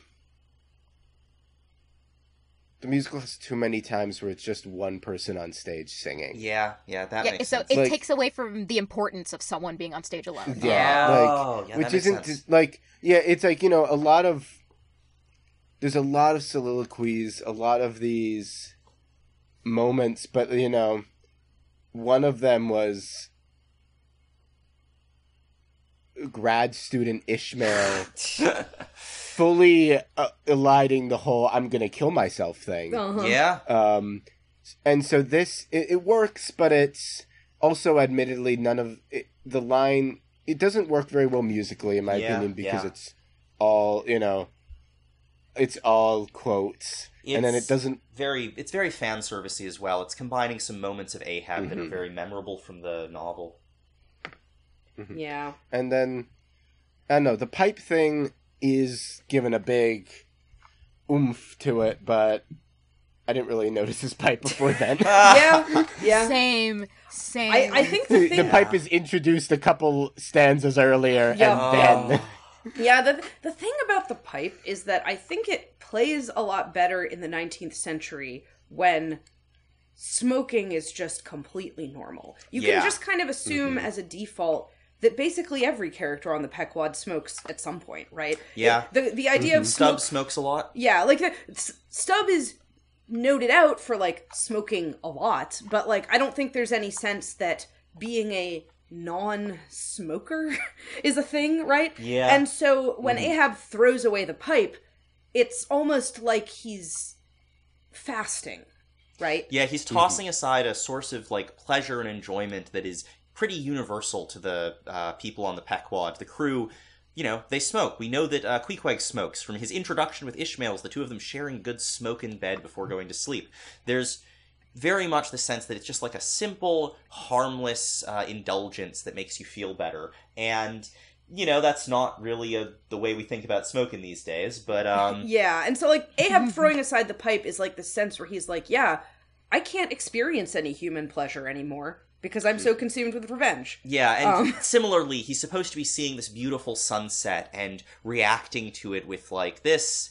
It delight it, it lights not me. This, you know, I am subtly damned in the midst of paradise that I can't stop thinking about my revenge for a second. That my utter purposefulness also means that I'm completely impervious to joy and like enjoyment. And you know, I think that the fact that this song isn't really a song because it's just quotations from the book and the way in which it's just trying to line up a bunch of like bits of Ahab's pathos. It also follows him like kind of cackling in the version the bootleg um over like uh how he has you know managed to get all the men on his side and he does like think about this various times but it's for me i'm going to sort of put something forward here that really struck me in this song and maybe this was me reading too much into it but this song felt like it was trying to establish or at least the lead up to it was trying to establish that ahab's kind of sinister. He's not just a like emotionally meaningful and reverent figure, but he's kind of deceptive, that he's tricky, and that and I I don't think it worked super well at that if that was what it was trying to do. If it wasn't trying to do it, it certainly gave me that impression. So Mhm. yeah, it it really isn't much of a song. I think that if I, I like that point about if we'd had fewer soliloquies already, if we'd had less just single person on the quote unquote deck of the stage, then Ahab coming out alone. Oh, you know what they could have done? Have Ahab very slowly walk across the deck with the clonk, clonk, clonk to get to the side, like the rail over the audience, like maybe puff the pipe in silence a few times so it's very visible and clear, and then sort of start talking about it. And frankly, you could have done this as a spoken soliloquy. Having Ahab sing less and speak more could have been very effective. Yeah, I, my, I have one thought on that actually, Mhm. which is I think it frustrates me because this musical obviously breaks with the sort of everything has to be sung thing, which is fine. Many musicals do that, but when you do that, you have to understand that now you're no longer in the precise language of like. You, you know, you have to come up with a new reason why Mhm. certain things are sung and certain are not Yeah. Oh, rather yeah, than the yeah. kind of Yeah. basic like the basic sure. singing is or rather than the basic like if everything is sung then Obviously, it's sung.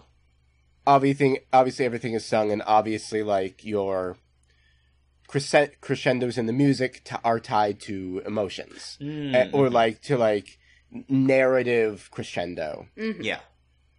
that's where you run into the Disney thing or the like musicals with spoken thing, which is known as you know like when your feelings become too much to speak, you sing, and then when they become too much to sing, you dance. Mm, I've that's heard that like the movie musical thing, The right? Howard Ashman sort of mentality. Yeah, that's the that's that. And here we don't even do that because you know, and obviously that wouldn't quite work here, but other music you have to have a paradigm there. Mm, Which Yeah. is sometimes yeah. you know, I'm thinking about other musicals where sometimes singing is desperation. Mhm. Yeah. Like and you you start singing when you're truly desperate. That's a fairly recent uh, you know, like that's a big thing in I'm thinking Hadestown Oh yeah. Oh. singing right like Yeah. We're Yeah. we're um here we're Hadestown nerds actually. Yeah, Uh, really like Hades. oh Town. yeah I, i'm a big fan of hadestown yeah, yeah. it's a good musical It's a good musical. It's really good. And it's a good there, adaptation it tells you why you should care about this version of orpheus and eurydice Yes, Exactly. And even in Hadestown, as I've heard a bit of the Broadway cast album, I didn't love the bringing environmentalism in super overtly when the original No, had yeah. so much uh, political and like symbolic meaning without having to do any of that because its aesthetic and its idea of how things work was so clear.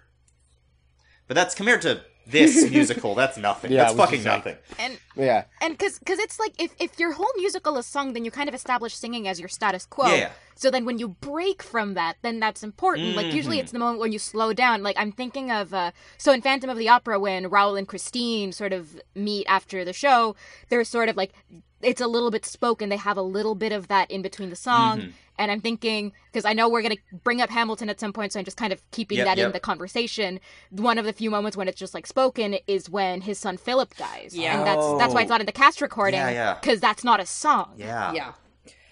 Yeah, no, it, the, the the the question of like why is this sung, why is this spoken? I don't feel like this musical has a particular answer to that. I certainly don't have an answer to it. I I wasn't thinking in those terms, and now I'm definitely going to be trying to keep that in mind as we go further. But yeah, I I pride myself on being relatively good at pattern recognition. I got nothing. hmm there i'm i've been since i mentioned that trying to find some answer and the closest thing i can do is i f- i feel like it likes putting melville's words to music that's not enough for me Yeah, especially when Melville's mm-hmm. words to music is failing so very Yeah. badly as a paradigm. Yeah. Yeah, and I think like Dave Malloy doesn't know this, which is why he No. keeps doing it over and over again. Like mm-hmm. you can't, and and like I feel like he'll defend it as like a stylistic choice, like well, you'll love it or you'll hate it, but it just it doesn't work musically. Yeah. Like it's it's not because it's pretentious. It's not because it's too advanced for most audiences. It just it's just not working. Yeah, and it's this wasn't written as music. If you were like carefully finding sections from Moby Dick that could be put to something like a meter, if you were carefully culling out the lines so that you could like like um like blackout poetry, where you find the bits Yeah. within this that fit within this new structure, you can make something new out of it. That would be a fascinating project, especially with something as wordy and elaborate as Moby Dick. That's not what we've got here. We just have the lines. And the thing is, like, you can have like a wordy musical, Yes. right? Mhm. Where the language is not following like a super uh kind of obvious like uh, I guess songwriting structure. And that was exciting and and innovative when Sondheim started doing it in what like I was the about 70s. to say. I was it's about to 'cause say, let's hear Sondheim- Sondheim write this. Sondheim does it well. I'm just like guessing. Sondheim's Moby Dick would be I'd be so interested in that. Wow. But I mean, look, we got we got some Orson Welles' Moby Dick in the past. He- he Orson did that- Welles had more confidence in rewriting Melville's language. Mm-hmm. Oh yes. Remember, because there's a there's a play which was written, directed, and starred in by Orson Welles called Moby Dick Rehearsed, which is about a theater company who are going to put on a production of Moby Dick, but they're like they're kind of they're not sure if they're going to do it. They're like doing a kind of practice. It's a metafictional Moby Dick that's all about can you produce Moby Dick now and in this form, and it's good. And one of the That's things so that- fascinating. One of the things that makes Sorry. it good is that he rewrites Melville's lines into blank verse. So he makes them rhythmic Yeah. in a way yeah. that functions on stage. He makes them fucking Shakespeare. Like that's that's the style he's mm-hmm. going for, and he he changes the ending of the book. He changes a bunch of things, and yet it as a both a version of Moby Dick and as a meditation on how one might attempt to make Moby Dick into a theatrical performance, it's I mean, it's Orson Welles, guys. But Yeah. Orson yeah, I, this is we. I got a copy out of the library, but it's clearly not widely available. Uh, we did have it as a major thing in an episode previously, but um, it's it's a really interesting little uh, little text. Uh, we had a great time with it, but obviously we didn't get to see it performed. Yeah, it- it is listed. Um, there's like a. I I think we kind of alluded to this, but to be clear, we have uh, photos of the playbill from this show, and in that playbill, there's From a the from not from Orson Welles' show, No, no, from no. Malloy's show. from Malloy's show, and mm-hmm. there's a mm-hmm. whole list of like things that were influences, and I do not believe that list even a little bit. and and Moby Dick Rehearsed is on that list, and it, it's just like I don't think you did because Moby Dick Rehearsed is all about could you possibly make Moby Dick as a stage play, and I would say like it's not clear about its conclusions, but the conclusion that it seems to come to is Perhaps, and if you did, it would have to be incredibly abstract. You could not put the whale on stage in any way. You would have to make it purely something in the audience's mind. And even mm-hmm. then, at the end of Moby Dick Rehearsed, it's like, are we going to produce this play? And the, like, director The who Orson Welles character. who has also been starring as Ahab, obviously, he's just like, take down the curtain. He doesn't say, we're gonna produce this or we're not gonna produce this. It's just, It's left to the audience to decide. yeah, it's just, we're done now. Um, and it's so funny to me that Orson Welles was like, can you produce Moby Dick on stage? Let me think about this. Let me turn it around in my mind. Let me make a piece of art about it. I still can't make up my mind. I made a Moby Dick stage show and I still don't know if you can produce Moby Dick on stage. And Dave Malloy was like, watch me. He's like, I can do it better than Orson Welles. I mean, yeah, that's the that's sort of implicit. Wow. Also, it bothers me. Speaking of that list of inspirations, that Rosencrantz and Guildenstern are dead was listed as a text I inspiration. Oh, yeah. Just looking at that. Uh-huh. Why is it a text Um, and not a play? Does he not know? Someone should tell him. Uh, Oh, stop I at the also, presses. it bothers me that that's here. Uh, Yeah.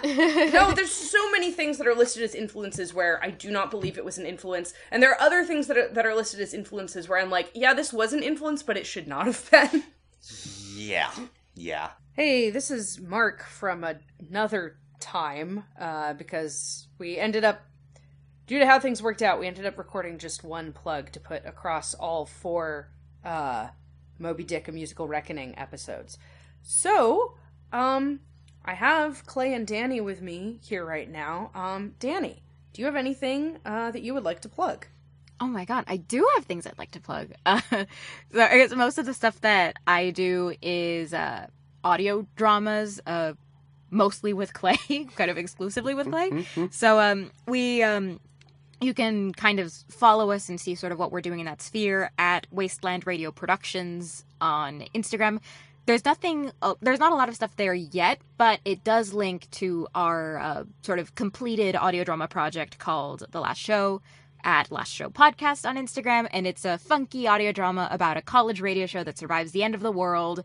And, you know, there's a fun cult of English majors and also a terrifying robot god a lot of very exciting times. Uh, we we made it with our friends. It was our first audio drama. Really fun. I I recommend you guys uh, check it out if you like you know post apocalypses and you know light elements of cosmic horror with some comedy in between. Um, it was a very fun time.